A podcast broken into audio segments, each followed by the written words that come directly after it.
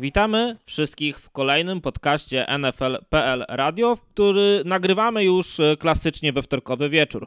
E, dzisiaj dzielimy się swoimi obserwacjami po tygodniu siódmym. Zapowiadamy tydzień NFL numer 8, wyjątkowy, bo spotkania e, niedzielne i Monday Night Football godzinę wcześniej, czyli startuje już NFL od godziny 18 w niedzielę i Monday Night Football o godzinie pierwszej ale tematem głównym będzie to, czy warto mieć WR1, czyli skrzydłowego numer 1 w zespole, czy ta potrzeba trochę się zużywa. O tym wszystkim e, porozmawiamy w składzie. Hubert Gawroński. Dzień dobry. Maciej Zając. Dzień dobry. Witold Cebulewski. Cześć. A ja nazywam się Karol Potaś.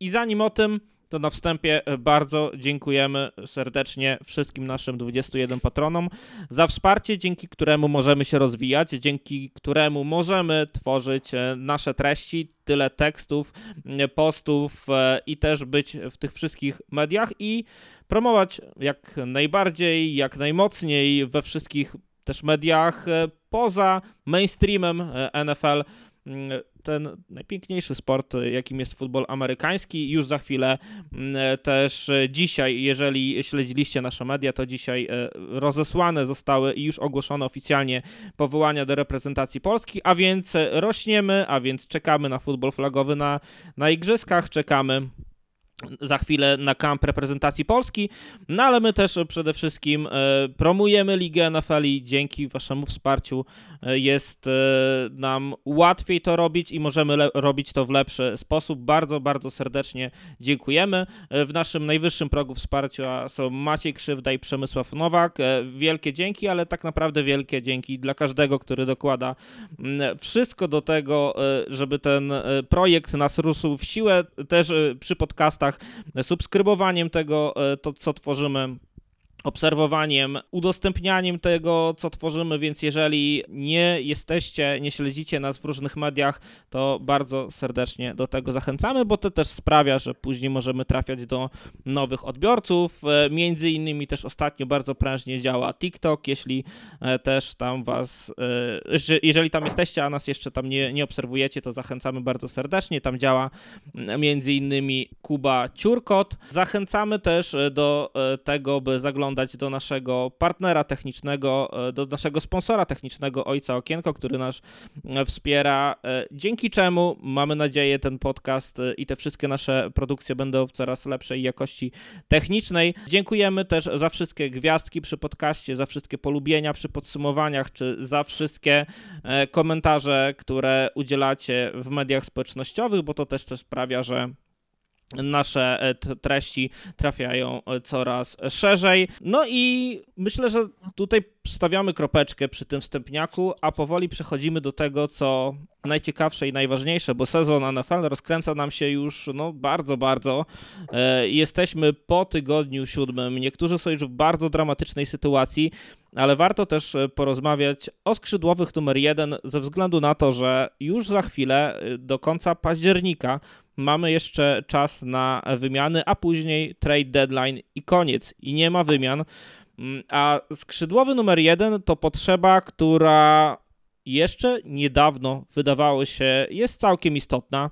E, to potrzeba, która jeszcze całkiem niedawno była bardzo mocno inwestowana przez drużyny, wierząc gdzieś w jakiś długoletni rozwój, no ale dzisiaj właśnie chciałbym, żeby ten temat e, został przez nas trochę rozbudowany, bo Liga NFL się nieco zmieniła w tych ostatnich latach, w ostatnich miesiącach, a nawet w ostatnich tygodniach. No i na wstępie Maciek może do ciebie, bo jesteś fanem Kansas City Chiefs, to rozpoczynaj to całą e, zabawę. U was e, był kiedyś WR1, teraz go nie ma, Tyrek Hill oczywiście o nim e, mowa i zupełnie chyba nie potrzebujecie kogoś takiego w swoim gwiazdozbiorze, ale jakie jest twoje zdanie w ogóle na temat tego, czy skrzydłowy WR1 jest potrzebny? To jest troszkę, troszkę bardziej skomplikowany temat, mam wrażenie, bo Chiefs mają swoje rozwiązanie problemu wide receivera 1 to jest rozwiązanie jakby w dwóch miejscach. Taylor pierwsze... Swift na trybunach, to jest Taylor pierwsze. Taylor Swift na trybunach, czyli w trzech miejscach, przepraszam. E, Taylor Swift na trybunach to jest e, podstawa naszego gameplanu ofensywnego. ale na szczęście są też inne opcje.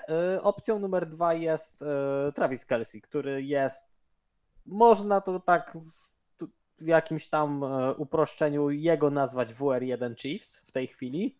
Pewnie daleko byśmy od prawdy nie byli, no zwłaszcza pod względem ilości prób, chociażby w tym meczu z Chargers bardzo mocno było widać, że on nie tylko łapie piłki, ale też jeżeli przyjrzymy się na kilka, kilka akcji w tym All-22, to widać jak on zgarnia ze sobą dwóch, czy nawet czasami trzech zawodników z sekundary, zostawiając miejsce innym graczom. Y, a tym jakby drugą częścią tego, tego rozwiązania jest po prostu Patrick Mahomes i, i Andy Reid, czyli ludzie, którzy potrafią zagrać akcje, w których nie potrzebujesz tak dobrego wide receivera. Y, to jest chyba z, akurat z meczu z Bears y, cytat, więc, y, więc taki może, może mało miarodajny mecz, no ale tam Patrick Mahomes w którymś momencie powiedział do, do Mata Nagiego wywołaj jaką chcesz zagrywkę, ja zrobię, że to będzie działać. I trochę to jest to miejsce, w którym teraz są Chiefs z Mahomesem i w WR, jak widzimy nawet po samych suchych cyferkach, nie do końca działają, choć Rashi Rice zaczyna wychodzić na pozycję WR 1 w Chiefs. Justin Ross nie zaczyna wychodzić na WR 1 w no, Chiefs. Justin Ross to zaczyna przede wszystkim szukać sobie miejsca, które się wychodzi na spacerniak chyba, bo, bo tam są jakieś już grubsze nieprzyjemności. Zobaczymy, jak to wyjdzie. Miejmy nadzieję, że, że nic poważnego. Miejmy nadzieję, że chłopak się ogarnie, bo to duży talent i szkoda, jakby, jakby ten talent zaprzepaścił. E, no ale generalnie, jeżeli jesteś drużyną, która potrafi w odpowiedni sposób manewrować tym, co ma, tymi swoimi zasobami, to możesz sobie poradzić bez WRA 1. Ale ja w tej chwili w lidze widzę dwie, może trzy takie drużyny które po prostu mają taki potencjał ofensywny i taki potencjał na pozycji rozgrywającego i powiedzmy jakichś tam elementów y, koordynatorów plus coachingu generalnie jako takiego, które są w stanie bez takiej wyraźnej jedynki sobie poradzić. To są Chiefs, to są 49ers i to są Ravens. Okej, okay, panowie, jakie jest wasze zdanie? Może Hubert, ty teraz? No, ja, ja uważam, że bo to tak jak Maciek powiedział, to nie jest taki, taki prosty temat. I szczerze mówiąc, by się przydał na pewno WR1 dla Lamar Jacksona, mimo to, że oni, oni ogarniają ten atak troszeczkę inaczej, bo muszą, bo, ta, bo to jest biegający. No ale tam y moim zdaniem jest zbliżony case do tego, co masz w Chiefs. Masz bardzo dobrego tajenda, który jest takim WR-em 1B, bo Mark Andrews, jeżeli jest zdrowy, to może taką rolę pełnić. Plus kilku WR-ów na niezłym poziomie, w tym fantastyczny Zay Flowers, którzy na spółę robią WRA 1. Nie, no tak, oczywiście. Ja, ja, to, I to działa. Ja nie mówię, że to nie działa. działa. Y, czy by działało lepiej, jakby był, powiedzmy, nie wiem, AJ Brown na tej drużynie? Znacznie tak. Ale futbol jest piękny pod tym względem, że tak naprawdę można ogarnąć atak w różne sposoby. Nawet jak masz Zach Wilsona, który nie wie, jak rzucać piłką, y, ale ma, masz, masz dobrą obronę i po prostu ogarniasz atak biegając i krótkimi, bezpiecznymi podaniami, więc tutaj, tutaj naprawdę nie ma takiej odpowiedzi czysto yes or, yes or no. To, to jest bardziej y, skomplikowane. Musisz, musisz znać swoje, swoje drużyny. Tak jak powiedziałeś, Maciek, Jalen Hurts, czy on by poradził sobie bez takiego prawdziwego jedynki? No, no niby jakby, to zależy jaki jest kalendarz, tak? Dwa, dwa lata temu tylko miał Devontae Smitha, no i jakoś tam, tam wcisnęli się w te rozgrywki, ale w tym roku z, to, z, z tym kalendarzem, co mają, czy, czy oni by dali radę w ogóle z Devontae Smithem samym ogarnąć cokolwiek? Nie, by nie dali. Potrzebują po prostu więcej. E, są rozgrywające jak e, Mahomes, jak Lamar, co po prostu robią coś z niczego i nieważne kto z nimi gra tak naprawdę i, i, i mo mogą i nawet Russell Wilson lata temu, on też nie miał żadnych tam porządnych jedynek, jak pamiętacie, tylko był Marshawn Lynch, e, Jermaine Curse i był e, Doug Baldwin. I to było wszystko. To Doug Baldwin był ok, ale to była silna dwójka, powiedzmy, nazwijmy to okay, tak. Okej, to do, dorzucę wam tutaj ten wątek, którego jeszcze nie poruszyliście. Chodzi mi o to, że jak zobaczycie sobie tych najlepiej opłacanych e, skrzydłowych nie, oczywiście bez listy, bo każdy ma swoje premie, bonusy, e, więc wiemy, że róż, różnie to wygląda, ale zobaczycie, że jest nazwisko Stefana Dixa. E, jest tutaj oczywiście też Devante Adams, jest AJ Brown. Mm, oczywiście sytuacje tych zawodników są nieco różne, albo nawet bardzo różne. Justin Jefferson, kolejny zawodnik, ale chodzi o to, że ci zawodnicy jeszcze niedawno nie mieli tak aż bardzo wygórowanych i wysokich kontraktów i oczekiwań, mam wrażenie, też od drużyn. E, I dostosowywali się do tego, jak wyglądała drużyna. I było czasami tak, że dostawali 5 piłek, dostawali 4 piłki i było ok. Teraz e, powiem wam po sytuacji, jaka była w Raiders, ale to się to samo dzieje w Buffalo Bills to samo się działo też w Minnesocie Vikings. I zobaczcie, jak te drużyny wyglądają. I jeśli chodzi o, o drużynę Raiders ostatniego spotkania. Przed meczem Raiders mieli serię zwycięstw trzech spotkań. I Devante Adams poszedł do rozmowy z dziennikarzem. Dziennikarz do niego pyta się: Devante, co sądzisz o Raiders? On mówi: No, fajnie, fajnie, wygrywamy. E, Brian Hoyer dojechał ten mecz w drugiej połowie, wygraliśmy swoje spotkanie, jestem zadowolony, ale ja tu nie przyjechałem, by wygrywać spotkania, tylko ja chcę robić świetne cyfry i wygrywać i dużo łapać piłek, i, e, bo przy, w przeciwnym e, wypadku mogę być sfrustrowany. Co się dzieje w meczu Raiders z Chicago Bears? Pierwsze pięć piłek idzie do Devanta Adamsa za chwilę znowu kolejne piłki do De Devante Adamsa. Na początku Devante Adams łapie te piłki, później Devante Adams do tego stopnia jest jakby atakowany tymi piłkami, chociaż w drugiej połowie była taka przerwa, gdzie on tych piłek przez jakiś czas nie otrzymywał, że on dropuje piłki, które zawsze łapie zamkniętymi oczami w polu punktowym.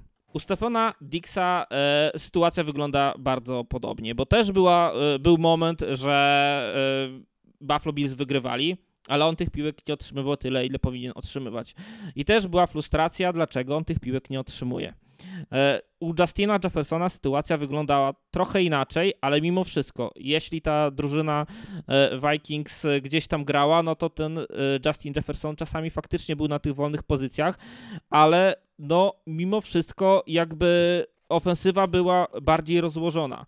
I teraz przychodzę do, do e, Philadelphia Eagles, bo tu jest zupełnie inna, inna historia, bo tutaj jest autorytet trenera przede wszystkim i też wynik z zeszłego sezonu, który stawia to, że, e, że może AJ Brown po prostu jest cicho, bo wie, że ta drużyna wygrywa jest mega silna, więc może jest dlatego cicho, ale generalnie też dostaje bardzo dużo piłek, super świetne cyferki, ale gdyby zdarzył się taki mecz, że dostanie tylko dwie piłki, bo, e, bo on będzie e, Devonta Smith czy ktokolwiek inny, to myślę, że też, e, że, że też on się nie obrazi. Po prostu chodzi mi o to, że jeszcze kilka lat temu ta pozycja skrzydłowych była jedną z, z pozycji skrzydłowych, takich gdzieś tam w drużynie i nie mieliśmy kogoś takiego tak super opłacanego, przez co te ego tych zawodników też wyglądało troszeczkę inaczej. Teraz mam wrażenie, że w tym trade deadline nie zobaczymy żadnego trade'u po WR1, że właśnie to będą uzupełnienia po innych zawodników, bo drużyny nie chcą sobie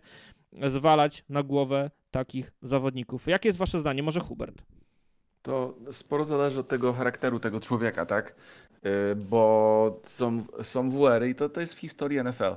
Co są diva, to znane jako diva, co ja muszę mieć każdą piłkę i, i są po prostu tacy samolubni, że, że jak ta piłka nie idzie do ich non-stop, to coś jest źle. A doda jeszcze jakby drużyna przegrała, więc to, to jest troszeczkę co Stefan Diggs robi, tak? Że jak on nie dostaje piłek i drużyna przegra, to, to jest sfrustrowany i, i wybucha na, na y, sideline i, i robi z siebie, no, robi, robi sceny, tak?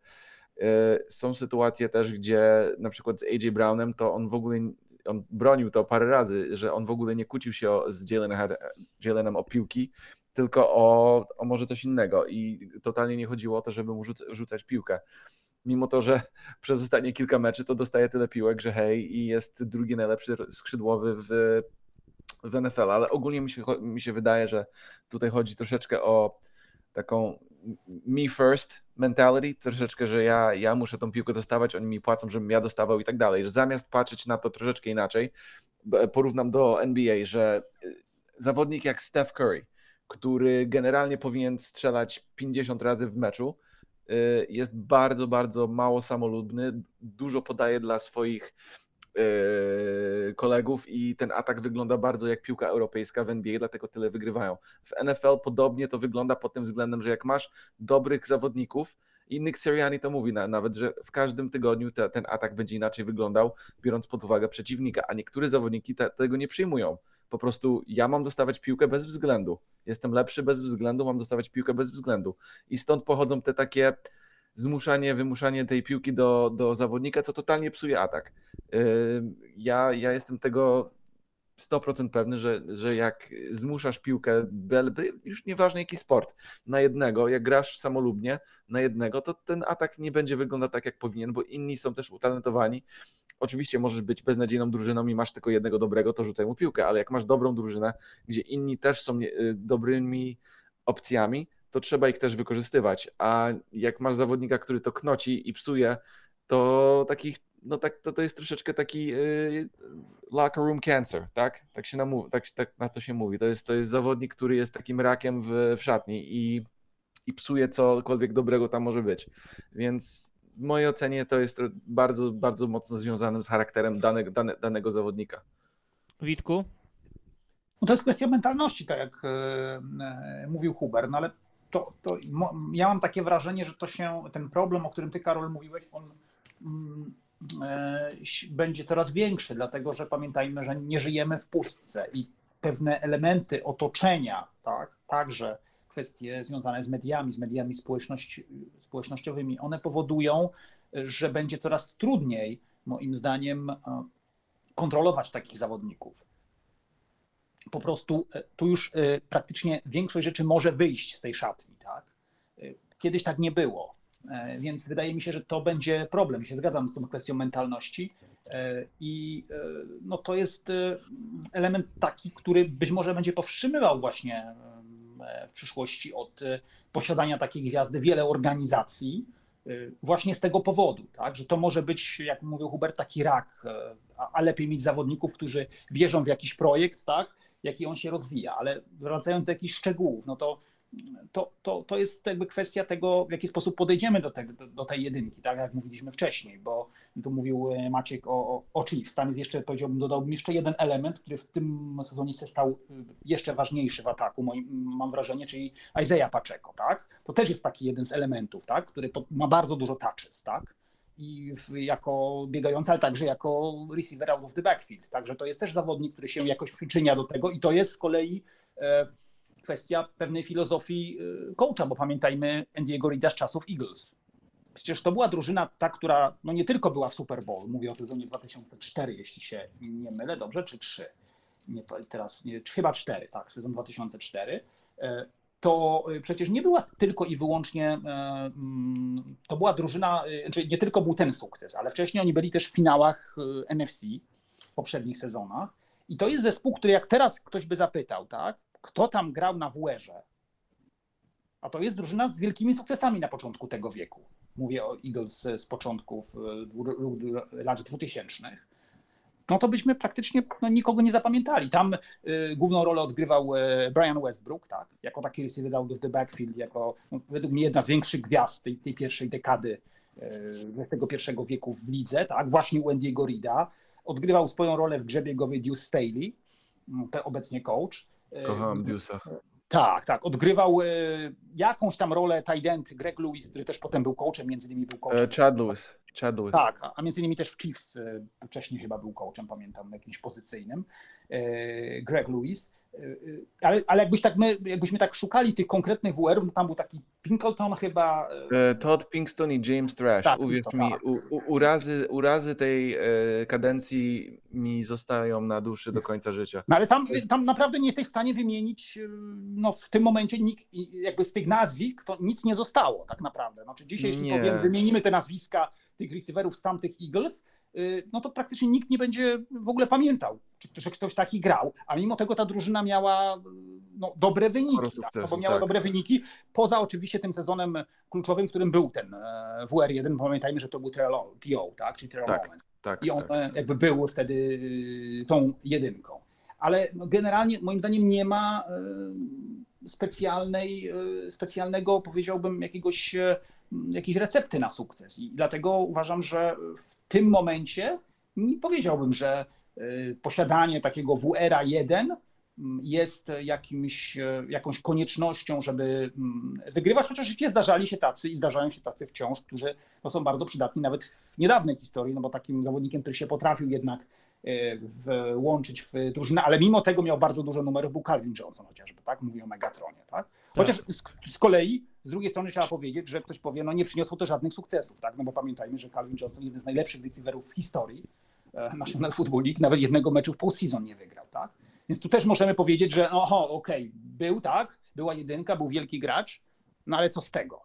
Więc pod tym względem e, no, moglibyśmy wy- wyciągnąć wnioski, że ta jedynka jest niepotrzebna, a ponadto jeszcze mamy jeden element.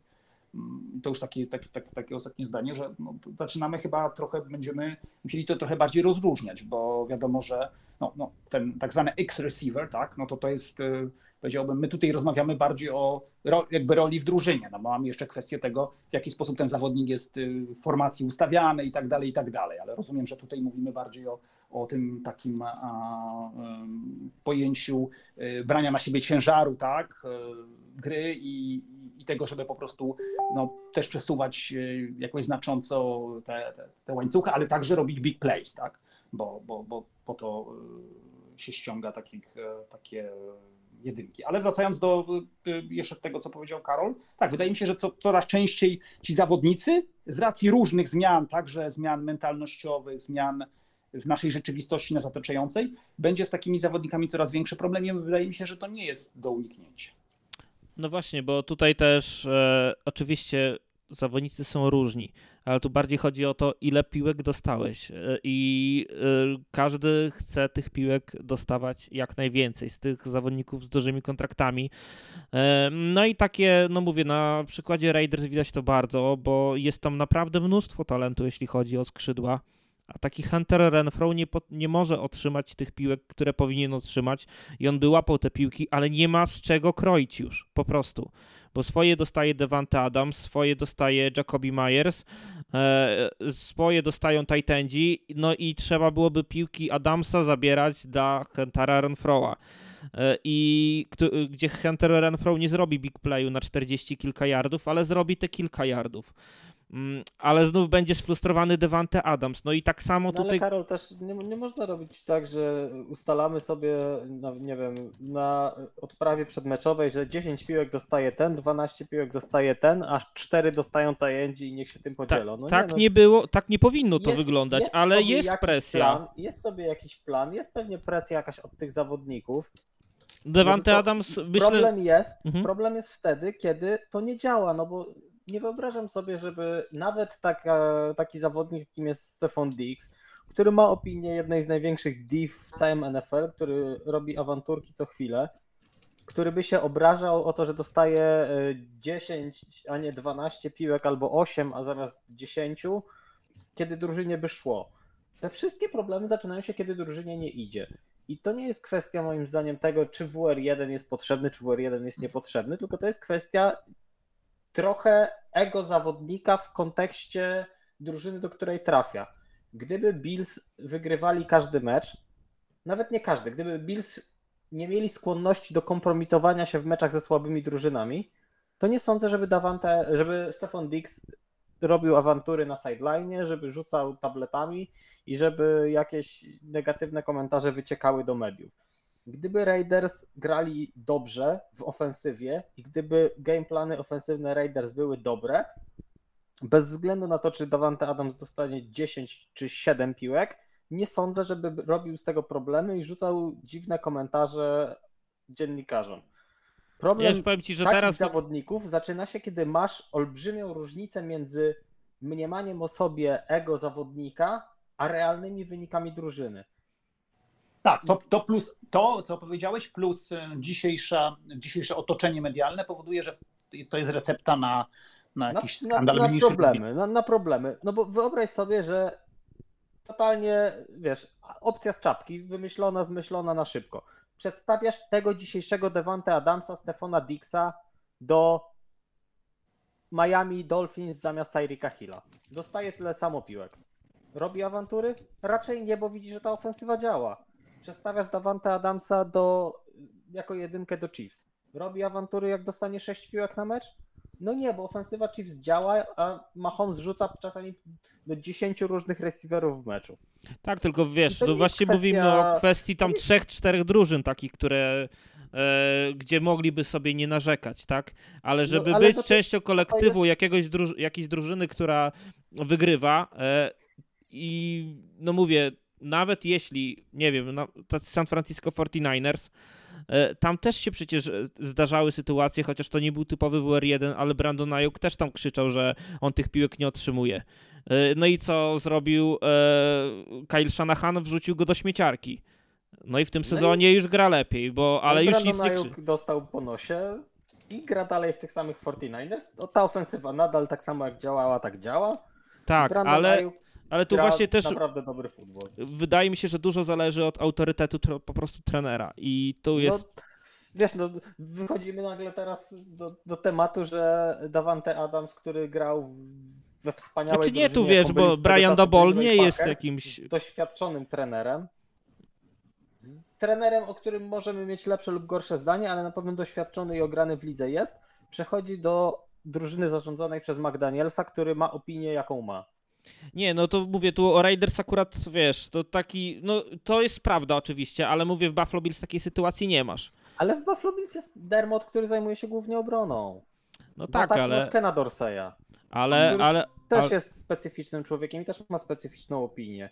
Jak był yy, Brian Dabol zarządzał ofensywą, ta ofensywa klikała zupełnie inaczej i pamiętam jedną dosłownie awanturę Dixa, która była w trakcie meczu z Chiefs w AFC Championship Game, co absolutnie jest usprawiedliwione, bo jeżeli przegrywasz mecz w taki sposób, no to święty by się zirytował. Okej, to z- od, przechodząc od tego ogółu do już konkretów. Czy spodziewacie się, że taki WR1 będzie wymieniony przed trade deadline? E, Że to się wydarzyło, to e, przykład, e, na przykład Amarego Coopera. Była sytuacja, kiedy Dallas Cowboys dali za niego pierwszą rundę. E, Czy coś takiego jest jeszcze możliwe waszym zdaniem, patrząc też właśnie przez pryzmat tego, jak ci zawodnicy się e, prezentują? Absolutnie tak. Moim zdaniem, chociażby doskonałym przykładem jest trade po AJ Browna nie tak dawno. On nie był w trakcie sezonu, był przed sezonem w trakcie draftu. Niemniej jednak nadal to jest trade po WRA 1, drużyny, która powiedzmy, że potrzebowała WRA 1. I ja nadal wierzę, że, że takie trady są wykonalne. W którymś z naszych odcinków mówiłem o, o tym, że wcale się nie zdziwię, Justin jeżeli na Jefferson. przykład Vikings wymienią Justina Jeffersona. Teraz kwestia kontuzji, kwestia tego, że Vikings wygrali mecz, więc może nie będą tacy skorzy do, do takiego hardkorowego tankowania, ale absolutnie nie zdziwi mnie, żeby na przykład, nie wiem, no jeżeli DeAndre Hopkinsa nadal możemy traktować jako WRA 1, to wcale się nie zdziwię, jeżeli jego wymienią Titans. Na przykład do Eagles za siódmą rundę w 2048 roku, bo to byłby Tak, taki tak typowy być. trade Titans-Eagles. No słuchajcie, no w pewnym sensie jed, jedna z, y, powiedziałbym, jedynek wcześniej bezrobotnych, tak, tak, tak, takich klasycznych jedynek znalazła pracę. Mówię o Julio Jonesie, prawda? Tak. Hu- Hubert, e, czy cokolwiek e, od ostatniego podcastu usłyszałeś e, w temacie Julio Jonesa i Eagles? Jak to wyglądało, dlaczego? On po prostu chciał grać dla drużyny, która ma szansę o Super Bowl i chodziło o to, że po prostu zna się z AJ Brownem.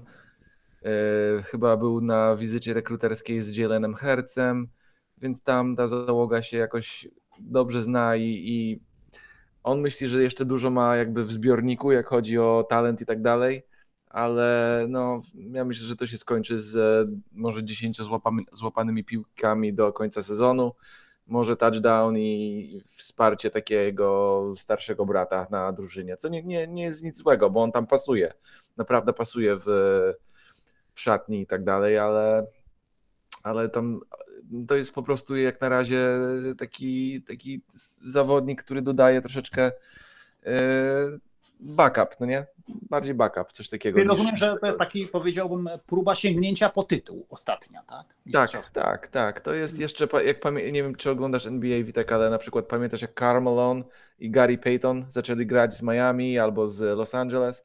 Ta ostatnia taka, no to to samo, to samo tutaj się dzieje. Hmm. Czyli to- taki, powiedziałbym, klasyk w pewnym sensie, jeśli chodzi o... Tak, wsparcie, wsparcie po prostu takie delikatne, dam, dam ile mogę, ale tak naprawdę czy, czy, czy on będzie, jakby AJ Brown miał kontuzję, czy on będzie jakimś sensownym, sensowną opcją jako jedynka? Nie, będzie Devontae Smith jedynką wtedy. Więc to, to, to tutaj już nic nie, no, zostało w Julio tym zbiorniku. absolutnie nie jest jedynką i Julio już on w Tampie nie był jedynką i nie miał prawa być blisko jedynki. On był w Titans wcześniej, jeśli dobrze pamiętam jeszcze? Tak, był w tak. Titans. No Kontuzję go- właśnie, no tam też nie był jedynką, mimo że Titans nie byli wtedy jakąś bardzo mocną na WR-ze drużyną.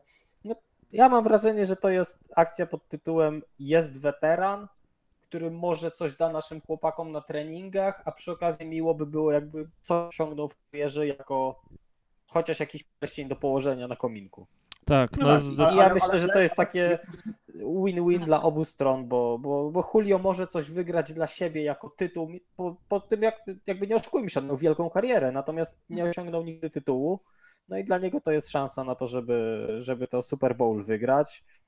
Dla Eagles to jest szansa na to, żeby mieć fajnego weterana, który pa, parę sztuczek chłopakom pokaże na treningu i, i myślę, że tyle, no bo ja się totalnie zgadzam z Hubertem, ja będę bardzo zaskoczony, jak on złapie więcej niż 10 piłek w tym sezonie.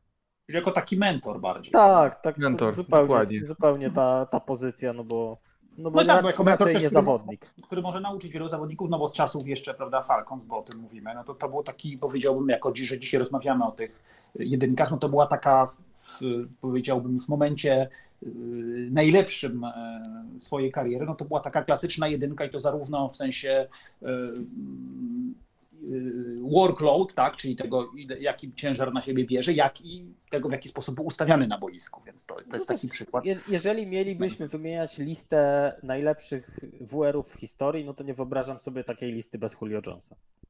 Dokładnie tak. To Więc Witku, No to jest absolutnie zero, zero zdziwienia po obu stronach, bo to ma sens dla obu stron i tyle. Okej, to Witku jeszcze ostatnia, e, os- ostatnie zdanie dla ciebie. Powiedz, e, co sądzisz, e, jeśli chodzi o te ostatnie dni przed trade deadline? Czy będzie jakaś wymiana poskrzydłowego, czy może Lions to zrobią? Bo chociaż tam też jest trochę gęb do wykarmienia. Znaczy ja nie sądzę, ale spodziewałbym się wielu rzeczy, szczególnie po, yy, znaczy mogę się spodziewać pewnych elementów po tym, no, no, po tej porażce teraz, chociaż no, nie jest dobry zawsze e, dobra taka podpowiedź, tak? Czyli też, też to nie jest e, dobry sygnał, kiedy po, po jednej porażce coś e, specjalnego drużyna robi, tak? E, Więc nie wiem, mi się wydaje, że akurat ten receiver corps w, w Lions jest szeroki. Tak dużo kontuzji nie ma. Nie uważam, żeby to było konieczne, chociaż no, nie wykluczałbym rzeczywiście jakiegoś wzmocnienia, ale raczej bym myślał o być może wzmocnieniu tutaj, jeśli chodzi akurat o Lions, mówisz to, to nie na pozycji receiverów, tylko być może jakiś safety, tak, żeby tutaj y, y, głębie y, zwiększyć, bo, no, bo tam są problemy. E, bardziej bym, e, powiedziałbym, w tym kierunku patrzył, no, ale kto wie, tak, no, jeśli by się coś takiego zdarzyło, bo wiemy, że no, czasem Może tak trzeba jest, że było tak, się zgłosić do Titans, zanim Eagles to zrobili, Tak. bo tam był dobry safety za pół darmo do Tak. wzięcia. Tak, tak, Tak. tak, to prawda, to prawda. Y, Ale, ale do Ale może to- jakiś e, pik kompensacyjny, jeśli chodzi o, e, o Derricka Henry'ego, jakbyście tam dali, to Dokładnie, no Zadzwo- czasem, jest tak, czasem jest tak, że my w momencie nawet takiego trade'u, w trakcie sezonu, nie przypuszczamy, tak, czy, czy nie jesteśmy w stanie przewidzieć, jaką rolę ten zawodnik tak naprawdę odegrał. No, takim przykładem też y, a propos Howie Rosemana był Jay Ajay, no bo to oczywiście był bardzo dobry zawodnik, tak, ale jednak mimo wszystko chyba niewielu się spodziewało, że on od- odegra aż tak kluczową rolę w, tym, e, w tej drodze po Super Bowl, jak w rzeczywistości odegrał, tak. I też generalnie mam wrażenie, że jeżeli tradujesz już w trakcie sezonu, to ci zawodnicy siłą rzeczy trochę tracą na wartości, no bo no nie wyobrażam sobie, żeby, żeby Titans tego Biarda w, w takiej cenie przed sezonem sprzedali komukolwiek, tak? No to jest chyba oczywiste. Titans zobaczyli, że są poza Słabi. grą o duże rzeczy yy, i uznali, że no dobra, no to już jest zawodnik, który nam na przyszłość nic nie da. W tym sezonie nic nie osiągniemy, więc darujmy to sobie, wymieńmy go za jakąkolwiek wartość, bo i tak on ma, jeśli dobrze pamiętam, chyba już tylko rok na kontrakcie. No tak, ale to wiesz co, nie wiem, to, to on jest chyba wciąż młodym zawodnikiem e, i jak No, zobaczyłem, Bardzo młodym to nie jest. no ale nie wiem, 30 lat. ile? 30 lat. A okej, no to faktycznie, nie, no to może... Ale a, a propos takich, wiesz, w ogóle no, jakichś zmian osobowych, no to, to mówiliśmy o Julio Jonesie. Ja bym chętnie na przykład jeszcze zobaczył z takich zawodników, którzy no, nie mają w pracy, chociaż nie wiem jaki jest w tym momencie ich stan zdrowia, bo, bo, bo to jest jeszcze kwestia. Jak wiemy, istotna. po ofensywnych liniowych Giants, nawet najlepszy ofensywny liniowy Giants może wstać prosto z kanapy i zagrać w Sunday Night Football. Tak, ale na przykład ja bym chętnie zobaczył jeszcze spośród takich zawodników, którzy w ubiegłym roku grali, a, w tym roku nie grają, na przykład McKissick, JD McKissicka, którego zawsze uwielbiałem. Tak? I on, wydaje mi się, że on, w, no, jeśli byłby zdrowy, to on jest, byłby przydatny w większości ofensyw, bo to jest tego typu zawodnik. Tak? Myślę, że on by też paradoksalnie był przydatny w Commanders, tak mi się wydaje. E, również. No, akurat myślę, że na, akurat w Commanders to na running backu to mają kim grać. No ale to wiesz, McKissick nigdy nie był takim typowym e, running backiem, tak? A on też był, mógł być ustawiany też jako trochę slot, więc wydaje mi się, że, że tu akurat byłaby szansa dla niego znaleźć miejsce w tym. Tak, żeby Hoyer tak? po prostu mu ekspresowo oddawał piłkę, bo y, Hoyer y, jest jakimś rekordzistą, muszę to sprawdzić, ale on chyba 30 saków przyjął. Nie. Nie, mówię Howell, Howell, tak? Howell, to Sam przepraszam, Howell, Howell, Tak, Howell. Howell, Howell. Oczywiście. Sam Howell. Po prostu Tak, jestem... tak, znaczy dostał strasznie tak, rzeczywiście, no to co e, jakby e, powiedziałbym e, odbiera tych uderzeń Howell, życia. to jest, to jest naprawdę coś s- smutnego, także w perspektywie być może jego kariery, bo wiemy, że taka sytuacja może zniszczyć zawodnika, nie wiemy co go jeszcze czeka. 40 E, saków, Po meczu z 7... Arizoną ma 40 Tak, saków. w tym tak, sezonie. no właśnie, sobie To odszukałem. jest e, absurdalna wartość, e, ale Będzie rekord. To będzie Tak, rekord, tak, bo najwięcej rekord. 76. Będzie stów, rekord, jak będzie stów, stówka, to, e, to też powiemy sobie, że- żeby to jesteśmy mniej dostanie zas... nagrodę imienia e, Nie, Andy, ale Andy Lucka. nie, bardziej chodziło mi o to, że e, będziemy mniej zaskoczeni niż to, że nagle ofensywa nie do, będzie dopuszczać do tych saków. Po prostu tak jest wielkie prawdopodobieństwo saków na Howellu, że to jest co, coś niepojętego. Jak, jak, jak to właśnie w komentarzach wygląda. Najlepszy mecz pod względem saków to były cztery. Najlepszy. Cztery saki w meczu przyjął. Tak. To jest No tak, najlepszy to, wynik. to w jest też najlepszy, to jest też, naj- to, to jest też taka odpowiedź, dlaczego to w tym ostatnim meczu też, prawda, z Giants tak e, A Chciałbym kolej... tylko powiedzieć, chciałbym tylko powiedzieć, że right tacklem sama Howella jest Andrew Wiley, Tak. Dwukrotny Super Bowl champion z Kansas City Chiefs, który był right tacklem e, Patryka Mahomesa w zeszłym roku i jakoś nie łapał tylu saków. Kurczę. No tak, czasem, Jak do tego doszło? czasem, Mm, czasem może- tak to jest. jest. raczej trenerstwo. Albo po Nawet prostu nie, nogi Eric Patryka... Bienem wie, jak sobie radzić z fatalnymi liniowymi. Na pewno jest y, kwestią to, że liniowi y, Commanders jako tacy są słabi. To jest jedna rzecz. Druga rzecz, że sam Howell jest niedoświadczonym QB, który nie radzi sobie z presją. Tak, tak, to już właśnie chciałem I mimo, powiedzieć, że że... ja go bardzo lubię jako zawodnika i on moim zdaniem ma potencjał na to, żeby Na, w odpowiednich warunkach być starterem. No tylko w Green Bay, w, w Green Bay jest starterem warunki. lepszym od, od, od Jordan Love. W Green Bay jest lepszym od Jordan Love w tej chwili. No zobaczymy jak to też... No nie wiem. No Początek... właśnie, dlatego, dlatego uważam, że tutaj Commanders y, po, po, potrzebowaliby, ale niekoniecznie y, WRA1, tylko taki, taki trochę safety blanket dla Howella, bo mi się wydaje, że no, wydawało mi się, że, że, że Gibson powinien pełnić taką rolę E, to zależy, trochę podobną jak jak. To zależy jak McKissick sobie radzi w pass protection. No ale, ale y, z tego co pamiętam, nie było jakichś do niego większych zastrzeżeń pod tym względem, natomiast y, no, te, też nie był w tym, e, powiedziałbym, jakimś e, gigantem, natomiast wydawało mi się, że tutaj Gibson powinien być bardziej takim zawodnikiem, który będzie też łapał więcej piłek out of the backfield, bo mi tutaj myślę, że tego trochę brakuje w tej ofensywie, szczególnie biorąc pod uwagę to właśnie w jaki sposób razem ta linia ofensywna z rozgrywającym gra i ile saków przyjmuje.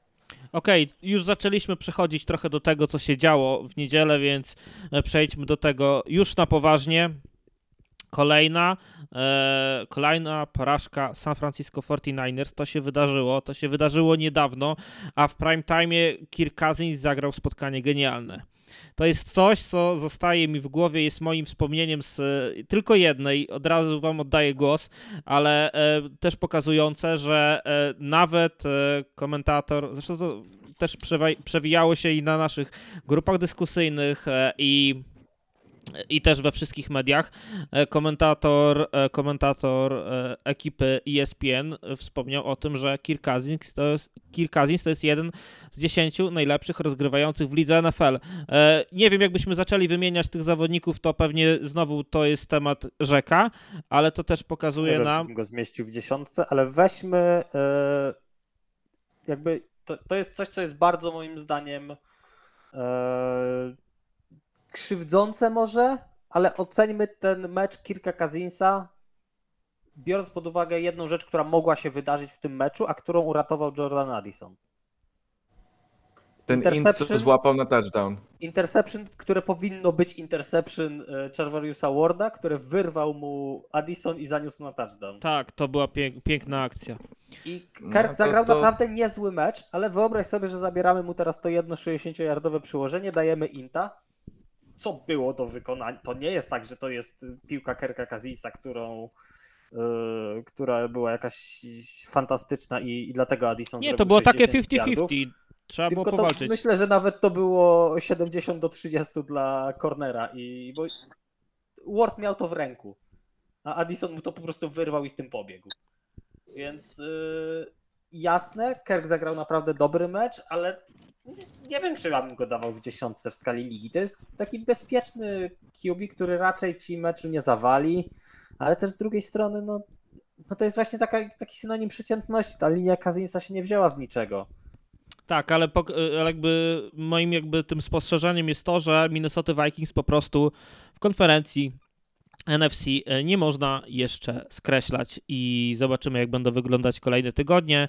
E, Myślę, że teraz już nikt nie wspomina o tym, że Cousins zostanie wymieniony, że Justin Jefferson zostanie wymieniony. E, Ta drużyna po prostu jeszcze będzie walczyć. Ok, ja tutaj stawiam kropkę. Może Witku, tym razem od ciebie zaczynamy. Twoje wspomnienia, twoje spostrzeżenia i rzeczy, którymi dla, dla których ta kolejka e, ostatni weekend jest dla ciebie wyjątkowy, to? Czy tutaj dwie rzeczy powiedziałbym. Jedną to taką e, bardziej a propos meczu. e, Tutaj z dwóch stron, tak powiedziałbym. Zarówno mówię o spotkaniu Chiefs z mm, e, Chargers, bo to jedna kwestia, o której mówiliśmy, czyli kwestia rzeczywiście no, monumentalnego meczu, moim zdaniem, Trevisa Kelsey, tak? No bo to, to, to co, co, co on też złapał. Jednak Taylor Swift robi robotę. Prawie każdą, prawie każdą piłkę, która była rzucana, tak? Chyba tam jednej chyba, stąd chyba był 13, miał, miał 13 razy był e, celem podania i złapał 12 piłek, tak? To jest jedna kwestia. Cały czas bardzo wielu, i o tym e, kiedyś już mówiłem, bo był taki moment, w którym niektórzy się zastanawiali, czy rzeczywiście Chiefs nie potrzebują właśnie takiej bardziej jakiejś typowej jedynki, bardziej go to guy'a. Wydawało mi się już wcześniej, to będę podtrzymywał, że, że moim zdaniem nie potrzebują, tak? E, bo to jest znów wielu e, odbierających ze złapaną piłką. E, Po drugiej stronie, bo, bo mówi, mówiliśmy tutaj o Jordanie Addisonie, po drugiej stronie, jeśli chodzi o Chargers, Znaczy ja tylko od, od razu sprecyzuję. y, Chiefs podawali do 11 y, ludzi, 10 Mhm. złapało piłkę. no właśnie, no I to właśnie. absolutnie nie jest atak na Clyda Edwardsa Hillera, który był jedynym, który dostał podanie i go nie złapał. No właśnie, no, że to- kłamiesz. Słucham? Czuję, że kłamiesz. Tak, znaczy moim zdaniem jeszcze nie złapał piłki Blake Bell, ale sędziowie mieli inne zdanie na ten temat. I to jest, a, a po drugiej stronie chciałbym na jedną rzecz zwrócić uwagę, bo tak no, rzadko mówimy o, o Chargers, tak? I, I tam ewidentnie, e, może po tych pierwszych, nie najgorszych e, w sumie spotkaniach w ataku, coś się w tym ataku zatrzymało, szczególnie po kontuzji Mike'a Williamsa, moim zdaniem. Znaczy, e, Co jest moim zdaniem o tyle szokujące, że Chargers powinni być gotowi na kontuzję Mike'a Williamsa, bo to jest coś, co dzieje się mniej więcej co roku. Oni, oni do tego momentu, oni, y, a to był chyba w trzecim y, meczu ta kontuzja, o ile się nie mylę, nastąpiła, więc już y, tych meczów trochę minęło od tego czasu. I oni po prostu do tego momentu, no jakby sobie z tą kontuzją nie poradzili. W ogóle, takim- czy Quentin Johnson istnieje? No właśnie, Quen- o- Quentin Johnson, Quentin Johnson w całym sezonie ma mniej e, yardów niż e, Rashi Rice w tym meczu. E, 64. A to przepraszam, to o 4 więcej. Byłem pewien, że On- 54. On jest, on był, on był fatalnym wyborem w pierwszej rundzie. To był taki reach, że hej, Quinton Johnson łapie piłkę klatą, nie rękami. Yy, na uczelni tak robił i ogólnie jego fizyczność jest atrakcyjna pod względem skrzydłowego. bo Znaczy, jest... on jest do wyuczenia i mam wrażenie, że dobry ofensywny koordynator jeszcze go ogarnie. No tylko No niby ma dobrego ofensywnego moim zdaniem koordynatora. ma, ale no ma go od niedawna, więc dajmy mu, dajmy mu jeszcze czas. Ja myślę, że z Quentina będą ludzie, może nie w tym sezonie, ale będą. Natomiast ja bym, e, jeżeli chodzi o Chargers, to po pierwsze bardzo pochwalił Josha Palmera. Świetny mecz. Mhm. Świetny mecz Josha Palmera. E, Ale przede wszystkim o co chodzi z ofensywą Chargers w drugich połowach? Ja wiem, że Chiefs też zagrali bardzo słabą drugą połowę w ofensywie, I ale Justin Herbert, byli tragiczni. Oni nie zdobyli Herbert strasznie punktu. dużo piłek, takich banalnych, łatwych, rzuca w trawę. Albo, albo po prostu, ja nie wiem, on, on, on w tej chwili troszeczkę mi się wydaje gra home run ball. Jak to nie jest touchdown, to nic pomiędzy nie robi takiego dobrego. Te takie krótkie po prostu piłki, co trzeba nieraz wywalić do running backa, on tego nie robi tak precyzyjnie. On, on coś tam brakuje, coś tam nie klei się w tym roku dla Herberta i mi ja jestem pod wrażeniem, Herbert że generalnie pod presją średnio sobie radzi. tak. W tym meczu był pod presją regularnie, oddał 5 saków. Świetny mecz ofensywy Chiefs, d- defensywy Chiefs, tego frontline'u przede wszystkim, bo potrafili wreszcie presję przerobić na cyferki faktyczne. Natomiast no, Justin Herbert zagrał naprawdę słaby mecz i o ile ja Herberta generalnie jako zawodnika lubię, to on ma straszne wahania formy. On potrafi zagrać fantastyczny mecz, fantastyczne dwa, trzy mecze, gdzie mówimy, że okej, to jest Justin Herbert prawdziwy, no tylko potem on gra trzy fatalne mecze, takie jak chociażby ten z Chiefs w drugiej połowie. I to też jest prawdziwy Justin Herbert, tylko on moim zdaniem to jest zbliżony case do tego, co jest z, z Joshem Allenem, czyli jeżeli jest na nim presja, jeżeli jest ciśnienie, że okej, teraz musisz wygrać mecz, no to to niestety. To, to, to jest e, problem, jest e, jakiś lęk, jest jakiś strach przed wzięciem na siebie tego, No słuchajcie, no tego meczu. tak naprawdę w Chargers w tym momencie, no to jest tak naprawdę, jeśli chodzi o grę podanioną Keenan Allen, no ta, ta różnica, znaczy to jest, to jest kolejny mecz już po y, tej kontuzji, Ale tak? Keenan Allen w meczu z Chiefs był totalnie zamknięty. Tak, tak, tak, ale mówię o, ogólnie o, powiedziałbym, bardziej chciałem wychodzić do, do, do, do całokształtu, jeśli chodzi o Chargers, także podkreślonego tym meczem, bo y, to jest już kolejny mecz, tak, po kontuzji, bodaj chyba to jest taki, można powiedzieć, w trzecim meczu to dwa i pół mecz, meczu już, prawda, jest bez, o ile się nie mylę, do, dobrze, dobrze liczę, bez Mike'a Williamsa i, i w tym momencie y, y, po tych, dopiero po tych y, dwu i pół meczach jest zawodnik, którego w liczbie złapanych piłek dopiero go wyprzedził, tak? A przed tym meczem jeszcze nie było takiego zawodnika, który wyprzedził kontuzjowanego Mike'a Williamsa, bo Palmer po, po tym meczu ma jedną piłkę złapaną więcej w całej ofensywie, ale ta różnica jest straszna, także y, to, to, to widać, że nie, nie, nie, nie byli w stanie jakby sobie poradzić z tą y, mm, kontuzją, a co do jeszcze mm, mm, Quentina y, Johnsona, no to wydaje mi się, że on jednak potrzebuje właśnie trochę tych złapanek piłek, więc wydaje mi się, że on w tym ataku powinien dostać w tym sensie więcej szans, że być może nawet jakichś, powiedziałbym, prostych zagrań, tak? Czyli